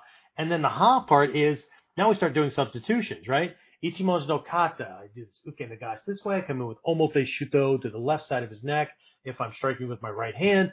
But what if he doesn't move? What if he drops his jaw and closes that side off? Well, if he drops this one, then he opens up the other side. So in mid strike, I can bring it over and do an ura shuto to the opposite side of his neck, right? Or I can come straight in, you know, freaking giving him that that red mark on his face that looks like he was drunk in the drunk tank at the, at the prison all night long with his face leaning up against the bar, right? So whatever, I can come in and strike down on the head. I can swap out the the shito for a shikan ken, right? a chisel fist or an elbow or a stomp kick or whatever, right? But what it was pointing to is the kotsu, the essential nature of the technique, right? I'm opening him up, right? While closing off all my targets, I'm opening up his, and then I'm coming in in a way that if I understand Ichimonji no kata, if I understand the Sanden kata, I am, there's a circle. It's kind of like a sumo ring, but it's smaller around his body, right? There's an orbit, there's a space, and I'm knocking him out of that space, right? Um, either way, right? Um, so there's this ha, right? This this where we start working variation, right? Um, but now we need to understand those kind of things. Later on, the variations will be less about the kata, like I'm going to purposefully change the kata, and what I'm going to do is I'm going to make it situational, right? How do I do Ichimonji no kata at different angles between two parked cars, or where the front and rear fenders of of cars in a parking lot would be positioned where you get that plus sign kind of thing, right? How do I need to maneuver so I can I can do this thing, but I do it in a way that he doesn't stumble back, catch himself against a vehicle, and come back into the fight, right? How do I drop him straight down? How do I move him in a, on a certain direction, right? Um, what if I'm on a stairwell? What if I'm in a small room or a rest stop lavatory? Whatever, right? And again, so now I'm looking at Ichimonji no kata and I'm trying to find its break point. Under what conditions or circumstances is this no longer a good option? Right? I drop the baby mind that this is going to work all the time because like it's needed to and I it has to work all the time because my ego needs it to work all the time because I believe in it so much that it's going to uh, yeah okay right so in certain conditions which kata then are better options which kata are or which variations um, work better things like that right so we develop um, uh, a discerning mind right what's really right and wrong, what's appropriate and inappropriate for any given moment, right? We drop style, okay? And then again, that keeps us moving, right? Um, until we run into the Ri stage, right? The transcendent kind of stage, which I'll talk about in a minute, right? So, um, we, we've talked, I've talked all this time about why a, why a name might matter at a certain point in your training, right? Um, but here's a reason they may not matter. Okay. Uh, quick story, right? Um, uh, Shidoshi Malmstrom, Bud Malmstrom, for anybody who, who, knows him or just to train with him or whatever, right? Um, and this could work in the shu stage, but it's also at this level here, right?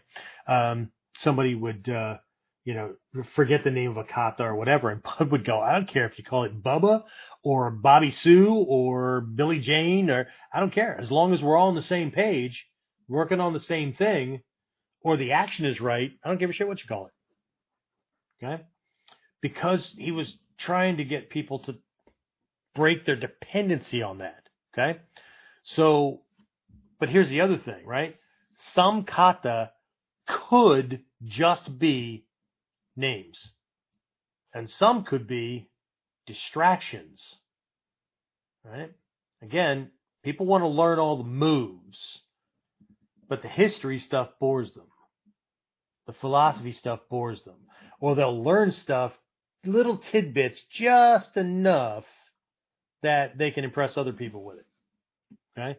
But how does it fit in? Right? How does it improve your ability? Because memorizing facts and regurgitating them, but you're not using them for anything else other than impressing people, that doesn't mean shit. Okay? Anybody can do that.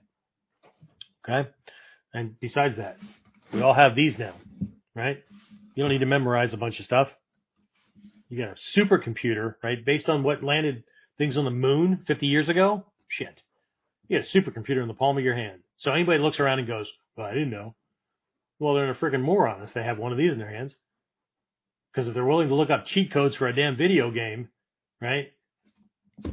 There's nothing they can't find. Right? Anyway, right? So um, sometimes they're just names, right? Like the Sono Kata Ichi, Sono Kata. What that's telling you is, look, this we weren't jumping through hoops and loops to come up with names, right? Here's a model. Here's the opposite sides model. Here's a model. Here's the opposite sides model. Stop worrying about friggin' names. Okay. If you can't do these, no name's going to help. Okay. It's just like weapons, right? No weapon will ever make up for shitty taijutsu. Ever. Okay. Going faster and stronger doesn't make a, a technique that's wrong right. It makes it wrong. Faster and stronger. Okay. So anyway, um, in Hatsumi Sensei's book, the first book that came out in English, uh, Ninjutsu History and Tradition, right? Uh, there's in the technique section, he has a translation for ko, uh, Koku. I think it's there. Yeah, Koku, right? It's Tiger Sky, right? Koku, Tiger Sky, not False Void. I learned it as False Void, right? It's in there as Tiger Sky, right? And in another section, I don't know if it's in the same book because these things are getting a little hazy after all these years of training, right? Um, but there's a reference to Koku, or no, Demon Crusher beats Tiger Sky. The hell does that mean? Well, we know Demon Crusher, Onikudaki. Ah, see, if you don't know the te- the action that goes with the name, then you can't use the you can't use the code, right? And it's much easier for me to tell students in class, right? We're doing an onikudaki, right? Because a lot of students don't want to learn the Japanese. It's too difficult. And I can understand that because they butcher the shit out of English, right? But it's a whole lot easier for me to say, do ichimonji no kata, than to say, you're going to do that technique where he throws a straight punch. You're going to go back into that defensive kamae where your, where your hands at your elbow, right? And you can do that swatting counter strike and then you're going to come in with a palm up. Not, Jesus Christ, just do ichimonji no kata. Onikudaki, right? Okay, you know that one where you position their bent arm, um, where the elbow straight out from the, the shoulder, and then you torque it like a Model T crank, right? Um, like you're starting a motor on an old Model T uh, to, to dislocate the shoulder. Yeah, how about if we just say Onikudaki? okay? Or a mushadori, right? Um, we could say, well, it's an uplifting, elbow leveraging shoulder dislocation. Or we could just learn that it's mushadori, okay? So, but here's this thing, right? Onikudaki beats Tiger Sky. The hell does that mean? Okay? Just like calling something Tiger Sky or calling something um, uh, moon in uh, moon reflected in in bowl or um, calling something by a name right that was made up as an identifier for a body part that we're going to hit or attack or whatever right unless you have the code right? It was it was done in part, right? So if somebody stole the scrolls, they couldn't translate anything. So here's the cool thing that this is what I think is funny. People will get something that's written out in the foreign language, but was written out based on concepts and reference points and things like that hundreds of years ago. So much so that the modern people in that culture can't translate it. And we, from a different culture, different language, different reference points, think that we can look at that and guess our way through it and know exactly what they're talking about. But the scrolls were written and the technique names often were given so that nobody could do that in their mother tongue, let alone in a foreign language. Interesting, right? So again, points to the historical reality where secrets were coded, right? So again, if somebody stole the densho, right, that was the list of of techniques, right? If you don't have the makimono as well as the densho, and even if you do, holy crap, right? Um, you're just not gonna if you don't have the knowledge and understanding behind the techniques. That's why a lot of people, when they do the kata from the nine schools, they all look the same. Okay, I know the moves are different, but they all look the same because they don't know that the Gyokko-ryu's uh, uh, system of, of movement and combat is based on circling behind the attacker. It's based on orbiting around one of three different um, uh, center points in that in that clash. They don't understand that Kotoryu is different. It's based on linear movement that's angular out and back in, including the strikes. They don't understand. You get the idea, right? They, they don't get it. So everything tends to look the same. So they, they couldn't do a Gyokko-ryu technique so that it looks like a Gyokko-ryu technique and not like it could be a Koto Shinden Shinden Kumogakure hybrid, whatever, right? Um, but again, without the knowledge and understanding behind that technique in that lineage, right?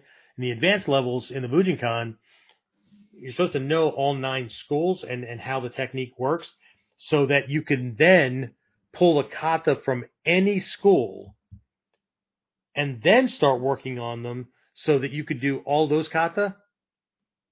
Let's say I pulled the Kotoryu kata in, so now I can do Kotoryu kata as Kotoryu. But because I understand the principles and concepts and movement and, and primary combat principles and all that from the other eight, now Kotoryu takes center, and now I'm going to work all the Kotoryu kata with Gyokko principles, with Takagi Yoshin principles, with Shinden Fudo principles, with Gikan principles, that kind of thing. I mean, can you imagine how deep that goes? Holy shit. I haven't even I haven't even worked on that as much as I should. Which I don't know. No, I've I've been focusing on students, so but at some point I need to get somebody to a stage where I can work on me again. Okay, so um, much to like, my, what do I have here? Much like today, where people have kata lists so they can feel cool, right? Like they're somehow in the know or whatever. Um, but it's more like stamp or coin collecting, right? Because this gets them stuck in the shu stage, if that, right? But remember that the ri stage, ri means to transcend. It's to go beyond forms, right? So Hatsumi has always said, right? And people, people way before they were ready to do that, right? They hear it or read it in a book or see it in a video or whatever, right? And Hatsumi Sensei said, no, no, no, forget the forms, right? Uh, forget kata, right? He's talking to upper, upper level people, right? I have two questions. One, how do you forget something you've never learned? And two, even if you forget it, uh, what are you forgetting? You're dropping the names. You're just becoming pure action. But way too many people, it just became easy, right? I don't have to, I don't have to learn the kata now because, uh, you know, that's as Mr. Say said, forget the, forget the names, uh, forget the kata. He wasn't talking to you. Okay. Just like if he tells somebody to take bigger steps, right? And you go, but, but, but, but, but Sensei told me to take smaller steps. So it, it's smaller steps. No, he told you to take smaller steps because your steps were too big. Told that guy to take bigger steps because his steps were too small. Right? But see, ego wants things to be on or off or whatever, right? Okay. So this is in our Mikkyo as well, right? It's going beyond, right? This transcendence, right? So we start with the realm of form, right? That which we can see, right? As a child, right? You point at things and you say something and mom goes, you know, you point at something, you go tree. Mom goes, no, that's a chair. Say chair, chair. Okay. You point something else, you know, chair. No, no, that's a fan. Say fan, fan, right? And you learn the difference between these, but then, you know, somebody shows you something and they go, hey, you know, go sit in that chair over there. And you're looking around and you can't see it because it doesn't look like the chairs that mom taught you were chairs. Okay. That's not a chair. That's a sofa. Right. Okay. It's a seat. Have a seat. Okay. So we go around cataloging all this stuff, but then we start to understand, right, um, that chairs or seats can come in many different forms, right? So then we enter the realm of what's known as no form. Okay. It doesn't mean that something doesn't have a form. It means that you're not stuck on only one form, one way to see things, one way to do things, right? There are many languages on this planet. There are, you know, different personality types, all that kind of stuff, right? There's people that can think and, and process things and they work a different system and they get the result they're looking for, but they're using different tools or the tools have different shapes or whatever. What do kids say when they see the difference? They go, that's weird. That's stupid. That doesn't make any sense. It's because you only got one way to look at it. This is the same as adults that fight over style, right? Because they can't see the difference and they can't see the similarities, right? They can see the difference, but that's all they're looking at, right? So when we move into the realm of no form, right? So now we have many shapes, right? Um, so that things start to loosen up, right? So we, we get it that you know it's a seat, right? It's it's a place that I sit down, not lay down, right? So it could be a sofa, could be a love seat, could be a rocking chair, could be an easy chair, could be the chair around the dining room table, right? It could be the bench at the at the picnic table, whatever. It's a seat, right? Could be an ottoman, could be a, a beanbag chair or one of these crazy looking swish kind of thing. I think they look like Nike swishes from the side, but it's like gaming chairs that are little rocker kind of things or whatever, right? They come in different forms, right? So there's really no, it's not that there's no form, it's that there's no concrete set one way to do it, right? And then finally, we enter the realm of the formless. Okay. This is where creative adaptation lives, but it's creative adaptation while retaining the essential nature of the thing, kotsu, right? If you've ever been in a garage or in a work area or whatever, right? And it was break time, right? And you grabbed a bucket that had a lid on it or either flipped it upside down or slid it under you and had a seat, right? That's a bucket. We know what buckets are. There's lots of different forms of buckets, except we just very creatively made a seat or we were out chopping wood or we were out in the woods or whatever, right? Needed a rest and we sat down on a on a stump, right? Sheared off tree, cut log, whatever, right? We sat down on a log. We sat whatever, right? We use something expediently as a seat, as a chair substitute, right? Um, that is the realm of the formless. It's where it's the realm of the kotsu, the essential nature, right? But again, we have to start somewhere. So at one level, at the shu stage, copy, right? Preserve. You do it exactly this way because nothing else matters if you can't do the kata. Right? But if you get stuck there, right? Like this is now sacrosanct, right? You can't change this. You can't mess with it. This is our style. This is official. This is what sets us apart from everybody else that's like kids running around, you know, not letting anybody sit in a chair in the corner because grandpa was sitting there and he got up to go to the bathroom and the kid went to crawl up on the chair and mom said, no, no, no, you can't sit there. That's grandpa's chair. So for the rest of the freaking family gathering, the kids running around chasing people out of the chair because that's grandpa's chair. No, because no, it, was an experience. That's where grandpa sit. It's too much for that brain right? Eventually you get it, right? That's where grandpa's sitting out of respect. We're going to blah, blah, blah, right? Not, not that mind, right? Child mind, right? And if you're in Mikkyo, right? Um, uh, we'll get there at some point, right? But there's 10 levels of mind, right? Starting with the, uh, the animal or goat like mind and then the child mind. And then there's eight more, but it's all based on transcendence, right? You don't take a test to get there, right? Um, but anyway, that is what I have. So does it matter? Does it ma- not matter? Depends on where you are, right? And does it serve you?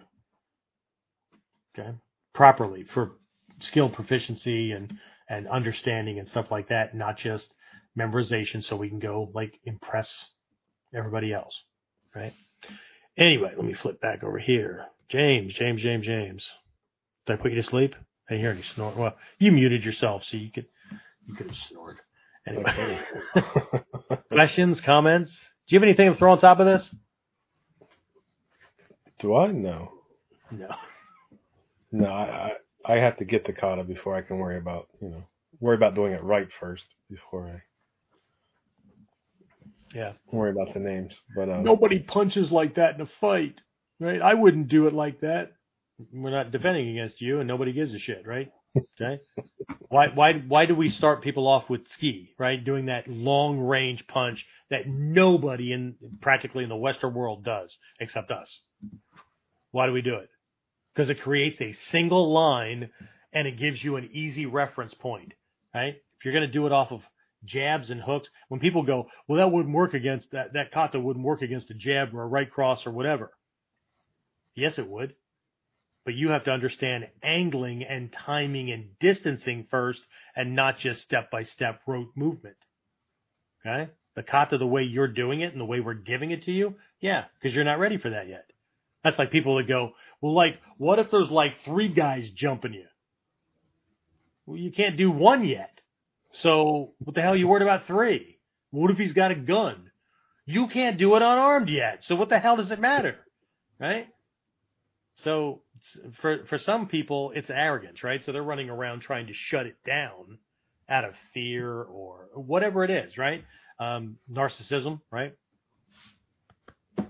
You know, um, and for other people, it's they don't want to give up on their way or they're closed minded or whatever, right? I, I what I tell you guys at a certain level, start stop surfing YouTube to get validation for the shit that you're doing and start looking at what everybody else is doing. Not necessarily because you're going to go and do it their way, but you need to see what at, at the very least you need to see what other people are doing and what could possibly come at you. So before you just run around and just ad hoc talk about how other people's stuff is stupid and yours is the best, well, you think yours is the best because ego's got a hold of it, right? Okay. Um, but you need to know what could come at you, right? And then looking at things, you'll start to see, oh shit, we do the same thing, but they call it that and we call it this, but it's the same because there's only so many things you can do to a human body, with a human body, whatever, right? There's, there's going to be this maturation. There's going to be this maturing to where eventually you even drop the name of what you do because it's just integrated and you just, you know, back in the back in the very very early 80s i'm talking like 1980 81 the goal of the training was to end up developing your own style but it wasn't because you sat down to create a style it was because your experience and your height and age and and and life experiences and and you know how what circumstances you could find yourself in and all that, right? My security guys, my law enforcement, my military guys and all that, right? They have a different imperative need to learn this stuff to a certain degree than the guy that's just trying to earn a black belt. Okay? They couldn't give one crack ass l- less about a black belt. What they need to do is learn some other things and other strategies that are different from the way most people fight, at least on the enemy side, so they don't die. I don't give a shit what's, what it's called either. Right? Which is really funny, right? Because the people that flame me, right, have little to no subscribers. They have no videos to show that they actually know what they're talking about, right? Um, they want to tell me how their friend's second cousin worked at a convenience store and got attacked by a guy with a knife and couldn't do anything to save himself without telling me if the guy had any training, anything like that, right? Meanwhile, I got guys from special ops, you know, homeland security and all that stuff, right? I mean, one of them set up a Zoom meeting with me just to, you know, discuss things and, and say thanks for doing what you do. All these guys are like, man, just keep it coming, right? We need stuff like this because they need to think at the strategic and tactical level, not at the where do I put my foot level. Right? Mm-hmm. But they're already way past that as well. Right? So anyway. I'm not here to knock anybody. This is this is this is about, you know, could the names be useful? Sometimes. Depends. Where are you? Okay? What are you going to use it for? Everything's useful for something, even shit. Okay? If you're going to use it as fertilizer, it's freaking great. If you're going to use it as deodorant, I highly don't recommend it, but I guess it depends on whether or not you're trying to attract, attract flies and, and other people that, you know, don't bathe and whatnot, in which case it's probably going to work well. Okay. So anyway, what do we got? Questions, comments, complaints? So, Rob Murphy says, so if I understand, the kata should be practiced and mastered, and then the work learned transfers to all the other moves like leverage and angles, things like that. Well, you're going to be learning leverage and angles and stuff as a part of the kata, or as a part of the form of the example. Um, you need to understand those before you can actually try to do variations. A lot of people call things variations because they can't do the damn kata and they screwed it up and then they just jump on it and do something else and put the guy down. But a true henka, a true variation, gets is a variation because it's doing the same thing that the that the kata with that name is doing, even though you you substituted a, a, strike for a throw or whatever. Your the end result is still the same. Um, hmm, let's see. Read the question one more time because I had something and I want to make sure I, I'm in the right place.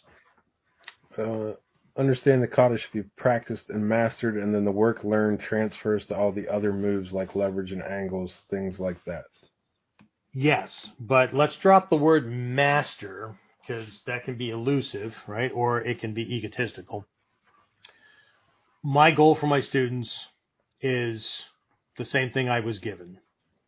You learn the form and you do it slowly, step by step. And then you keep, keep picking up speed, right? Until solo, you can do the technique eight out of 10 times at 80% full speed without losing your balance, tripping, whatever, right? And then you do the same thing with a partner.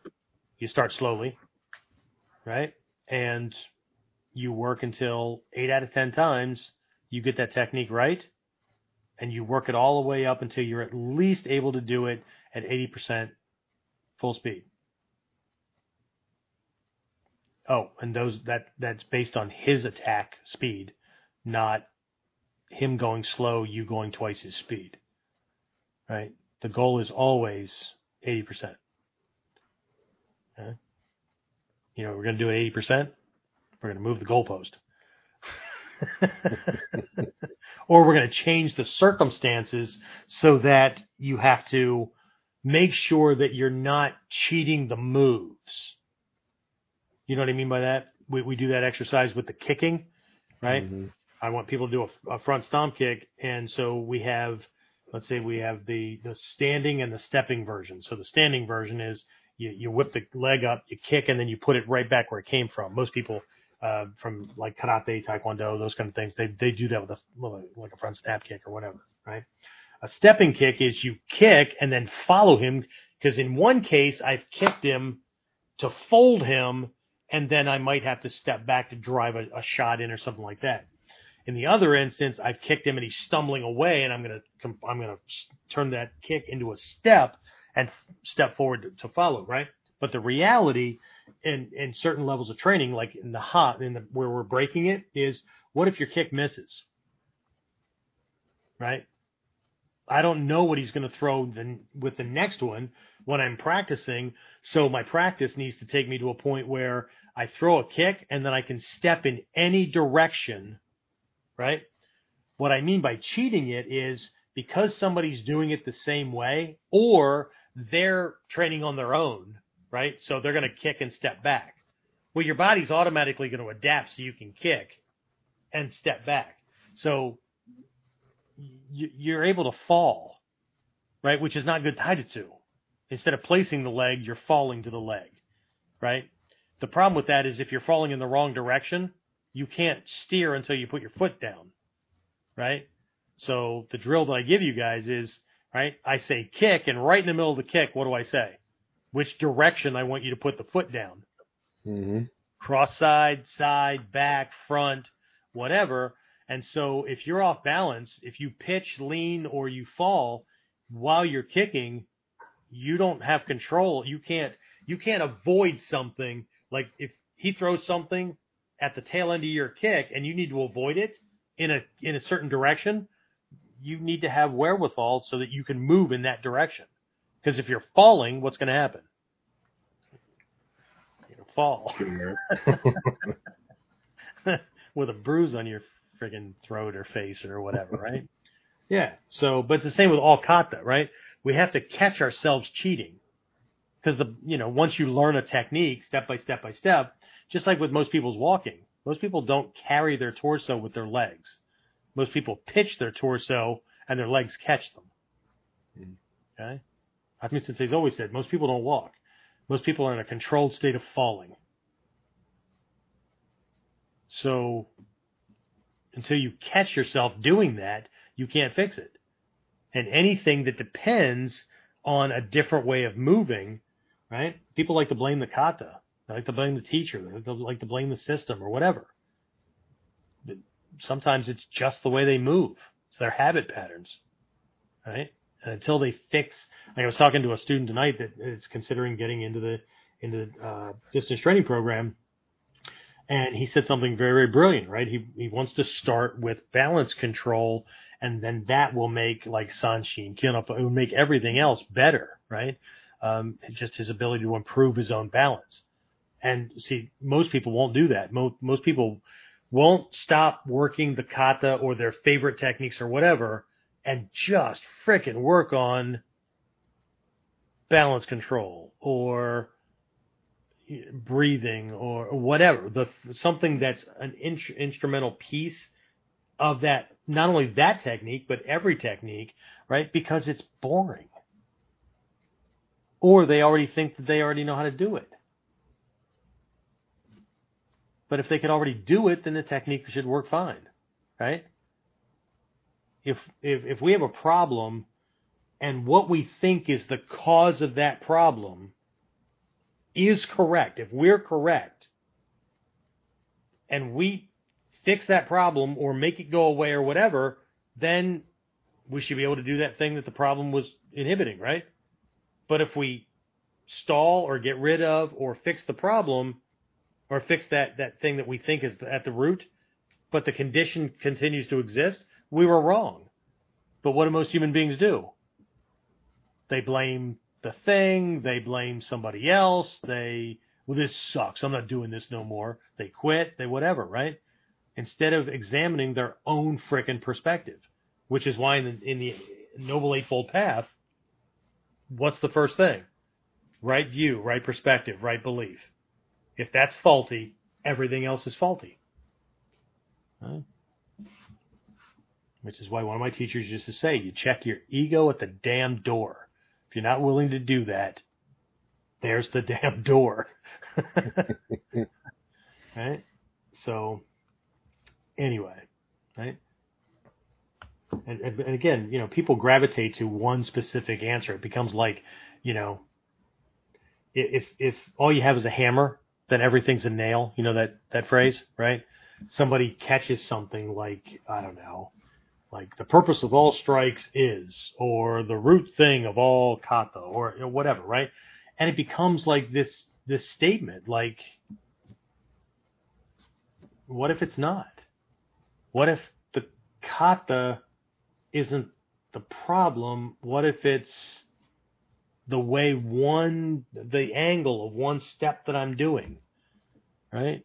Well, the kata sucks, man. It it doesn't work this way. I've modified it because, uh, like that's the way I got to do it. Oh, see, you can't do the kata.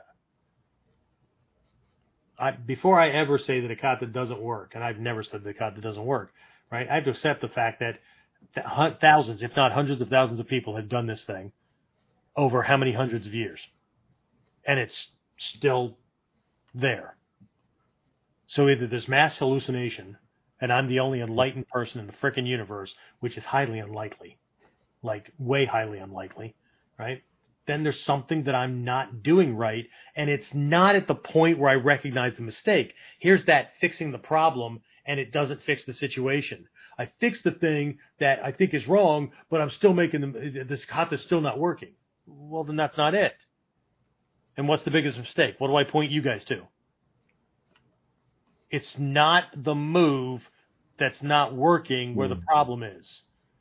The problem is one or two steps before that one. You're just bottlenecking at that point where so many mistakes are now causing the inability to do the next piece. The problem is never the point where the where it's manifesting, right? That's the ca- that's the event the the effect, right? Karma, cause and effect. The effect is caused. So I need to look backwards to figure out where I started to go wrong. The effect cannot be the cause. The the effect is the cause of something else, like me being pissed off or frustrated, right? But not it's not the reason the kata broke. But people keep trying to fix that one moment where they're experiencing the breakage. But it broke, right? Why am I trying to fix the broken glass? How about if I just not swing the hammer at it? Okay, so if I could just keep glass from breaking, that'd be awesome. Well, how about not having shit fall against the glass? That'd be awesome, right? So again, it's just it's it's anyway. So I don't know how we turned can kata help and kata names, but it, it, this all goes to thinking. How you look at something is is how things are going to manifest. Anyway, speaking of thinking, right? Um, did you you did you you didn't post the the link yet, right? Not yet. So we're finally in my freaking house. I, but I got boxes everywhere, so we're, we're unloading and all that kind of stuff. So I'm a week behind what I told you guys what uh, Kuden or two ago um, about this thing. Um, folks are, are jonesing to do more of the personal development training, philosophical kind of stuff, and all that. And um, a couple of Kuden episodes we worked on um, things like uh, root causes and stuff like that, right? So there is this body of knowledge that comes out of our Mikkyo training and whatnot called the Sanju Shichi Dobon in Japanese, um, which means the 37 fundamentals, basically 37 fundamentals of enlightenment, 37 fundamentals leading to enlightenment, that kind of thing. And so uh, I will be doing a course, a live training on this. Uh, it will be minimum 10 week uh, training, right? Starting in about a week, right? Um, next week or into the next week, right? Um, so uh, what I'm doing to give people a taste of that, right, other than these little Kuden things, is we are doing a free webinar uh, next Thursday. Right? It's 8 p.m. Eastern time on the what's the date? 13th. Thanks, 13th. Right, that's a Thursday, not a Friday. All right, so just so some of you guys aren't getting all like jackowagon weird or whatever, right? Okay. So we're going to be working on one aspect. So the 37 fundamentals are actually seven categories of mindfulness uh, exercises and and work areas, right? That are then subdivided into different things, right? And so uh, what I thought I'd do is do the webinar on the end result, what we're aiming for, the purpose of um, enlightenment training, which is the development of an of an enlightened mind, right? Instead of guessing at it, right? This has actually been outlined and has been in existence for well over 2,500 years, right? So these are the branches or characteristics of an enlightened mind, and there are seven of them. Okay, so we're going to do a webinar and cover those, and then I'll outline the program and what we're going to be doing over the course of 10 plus weeks for anybody that chooses to jump on. Okay. Now the first one, obviously, it's on me, right? Um, I'm just I'm just going to give away an hour, hour and a half of training, right? And um, anybody wants to join me for that little trip, that'd be great. Okay. Um, James should be able. I don't know if he already did it or not, but James has a, a URL. It's up in the chat, right? Uh, we set up a special registration page over on OnlineNinjaAcademy.com so I'm going to say it for those who are on the audio only stuff. So, uh, James, correct me if I'm wrong. It's uh, onlineninjaacademy.com forward slash the number seven hyphen characteristics hyphen webinar. Did I get yes. that right? Okay, awesome. We will try in whatever locations that we have um, where uh, that we have access to, where in the description of the of the training, right, there will be uh, the little URL and stuff like that you can click on, right? Um, but that's going to be next Thursday at 8 p.m. Eastern. So that's 5 Pacific. It's going to be whatever it is in your area. We will record it. Right? And there will be one or two scheduled playbacks um, that you know if you miss it, you can sign up for it or whatever um, to try to catch on. Uh, but once the program, you know, once the 37 fundamentals program starts, um, then I mean it's it's going to be locked in, right? You can't jump in uh, midway or whatever. It's just it, it will make no sense. Okay, not it won't make any sense for you to jump in. You'll really struggle. Okay, so um, anyway, that's that's what we're going to be doing. Um, this is really about clarity of mind. It's about getting over um, programming, prior programming, um, whether we did it to ourselves, somebody else taught us something was so. Uh, it doesn't matter. It doesn't matter if it was cultural, whatever, right?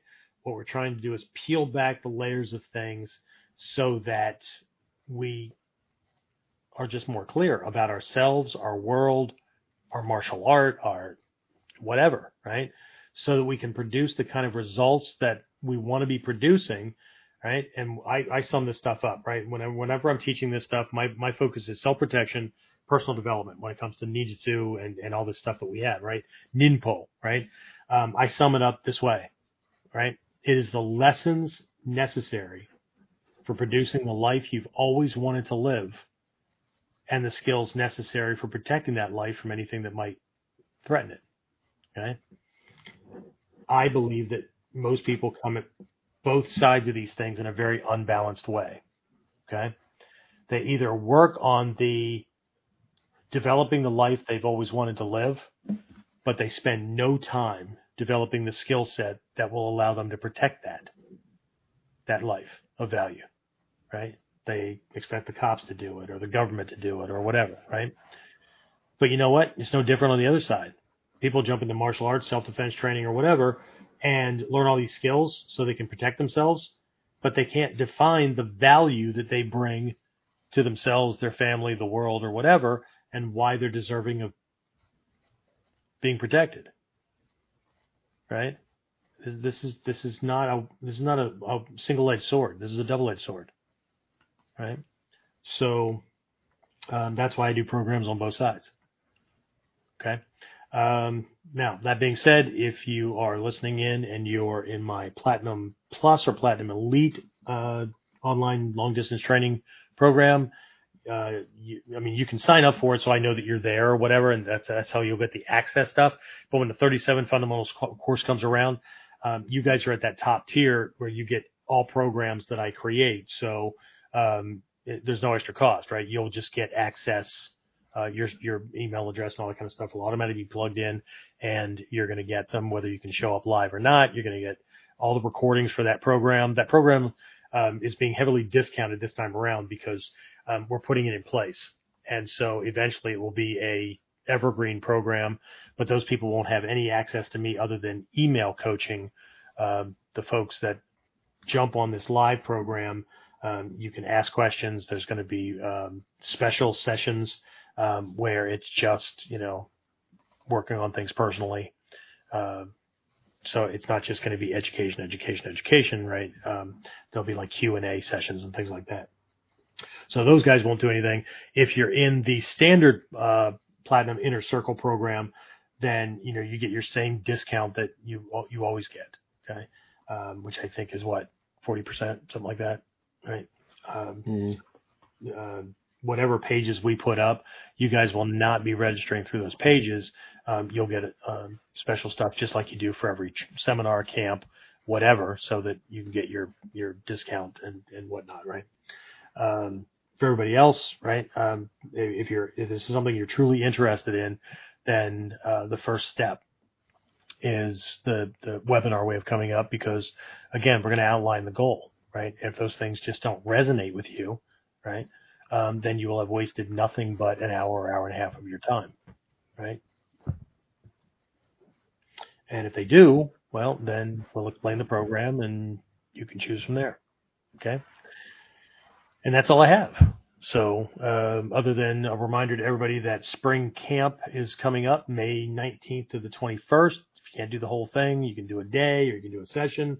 Um, there is a virtual option as well as there's a live option. I just signed up three more people today. um, into it. Uh, we only have 30 spots. Um, so if you go to onlineninjaacademy.com forward slash events, um, first event, because we're going to be adding the 37 fundamentals here shortly. But um, if you go to that, uh, the theme for this year is Ninja Realms of Power. Uh, and there's a subhead to that too. I just don't have it memorized. But what we're really looking at are things from the art that it's not just about combat. It's about handling all kinds of challenges and um, and that kind of thing. But take a look at it on that page. Um, so so that's there. And again, there's a live uh, option. There's also a uh, virtual option, and I extended the final discount to when did I? Uh, I think it's coming up this week, isn't it? Fifteenth. Fifteenth, yeah. So um, you can still save a bunch of bucks, right? Um, off, and then um, there's also a payment plan option. You can always contact us about that if you need that. Um, we're more than willing to work with people as long as it's fair for both on both sides.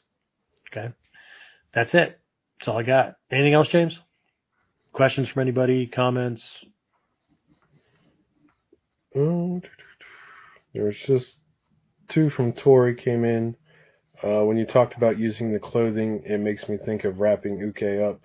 How they respond gives you the feeling of what to do next. So I guess it is correct to say we are dreaming up the technique as we go. Okay.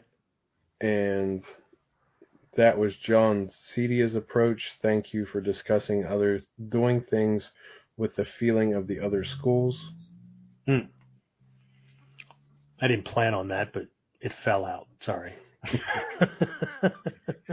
and there's one last one from Rob that uh, once you do the kata, it becomes a part of you, like a habit. You just do it. It blends into the everyday and into your martial arts like breathing. Yeah, but you don't think about it anymore, just like you don't think about breathing. You imagine mm-hmm. if you were born having to consciously think about breathe in, breathe out, and then you forgot, right? I mean, people freaking forget all kinds of stuff. Can you imagine forgetting to breathe? Yeah. So the trick is to get things into the subconscious storehouse, into, um, and the new science is, is actually showing that what we've always called subconscious is actually what a lot of people have called muscle memory for a long time, right? So, you know, just think about the way you learned how to drive, right? When you first got in there, you had to figure out how, how everything worked. And sometimes, you know, people just watched how dad or mom drove or whatever and got a sense for it. But it's different when you're sitting there and you actually have to do it, right? And, but you're more left brain than anything else, right? Because you're, you're watching the road and, and whoever's helping mom, dad, whatever, and they go, okay, put your left turn signal on. Uh, which which handle, which what you know that kind of thing, right? Okay, start to slow down, and you're like fishing around for the brake pedal and all kinds of stuff, right? Little too much, little too little, you know, whatever, right?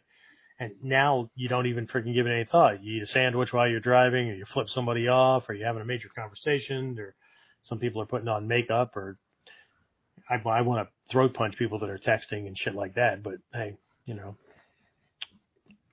Um, anyway, um, so, it, but it's the same, right? Developing the, the skill out of it, um, but you don't drive the same as you learn to drive. I mean, you still go through the motions that that operate the vehicle, but at this point in your life, I mean, you're a little almost as old as me. Um, but if you've been driving that long or whatever, right? You hop in the car, you, you just think about where you're going, right? And there's almost this feeling of oneness, like you're just going there. Because if you had to think about driving again in each of your movements, right, it would that would get in the way, right? So what we want to do is cro- we want to transcend the step by step and the have even having to think about it, so we can get to the point where that's just right. It's like when I, I met my wife 15 years ago, and during our first conversations, right, I was very very clear, right. This martial arts thing, this is not something that I do. This is so much a part of me that I can't not do it. And that's not a cliche. Right? I I look at things in the world through the filter of like kata and and experiences and leverage and references and things like that. They don't have the names. I don't go, oh, guy uh, tripped and should have done a nothing like that, right? It's just the, the martial arts philosophy and stuff and all these things, right? Um, you know, if I see, if I hear a commotion and I look over and, I mean, it could be teenagers just kind of screwing around for half a minute, right? I look over. It's, it's like the first thing I recognize are, um, entry and lines of motion and, uh, weak points. But I don't have to think about it. It's just, uh, I, I see space, right? And I, okay, but I can also do it with conversation, arguments, all those kind of things, right? Because you need to trans- transcend the very, the very idea that this is all about physical violence. What about arguments? What about pushy salesmen? What, what about your rowdy kids? What about, you know, whatever, right? What about other people's belief systems that piss you off completely? And then you lose your own freaking mind and whatever, right? So, but you're right, right? The kata gets assimilated into you, right? So, anyway, right? So don't forget, right? Next Thursday is it? No, it's this Thursday. It's this Thursday. Yep. This Thursday, right? Today's Monday. It's this Thursday, right? Um, 8 p.m. Eastern. Check your check your time zones. Um, we are doing the seven characteristics or seven branches of an enlightened mind, right? So go to onlineninjaacademy.com forward slash the number seven hyphen characteristics hyphen webinar, right? Get yourself signed up because you're going to need to do that to get the access. We're going to do it on Zoom. Um, but you'll need to get the access information and all that kind of stuff so that uh, you can be a part of it. Unfortunately, James has to work at his other job because um, we haven't broken him free yet. It's like Yet. breaking him out of the matrix, right? Okay, we haven't broken him free yet, um, but um, yeah, well, have a good ride, and also know that um, a lot of people that are going to be signing up for this are probably not martial artists as well, because this is open to people within the martial arts realm, Bujinkan, all that kind of stuff that are inclined toward this kind of training, but it's also open to people that want that aspect, but are probably not tied into martial arts. Okay. So anything else, James? No, sir. No, sir. All right. Well, in that case, I will talk to everybody again next time on Kuden. Get more of Kuden Radio. Subscribe through your favorite podcasting site or join our clan of serious modern warriors at OnlineNinjaAcademy.com.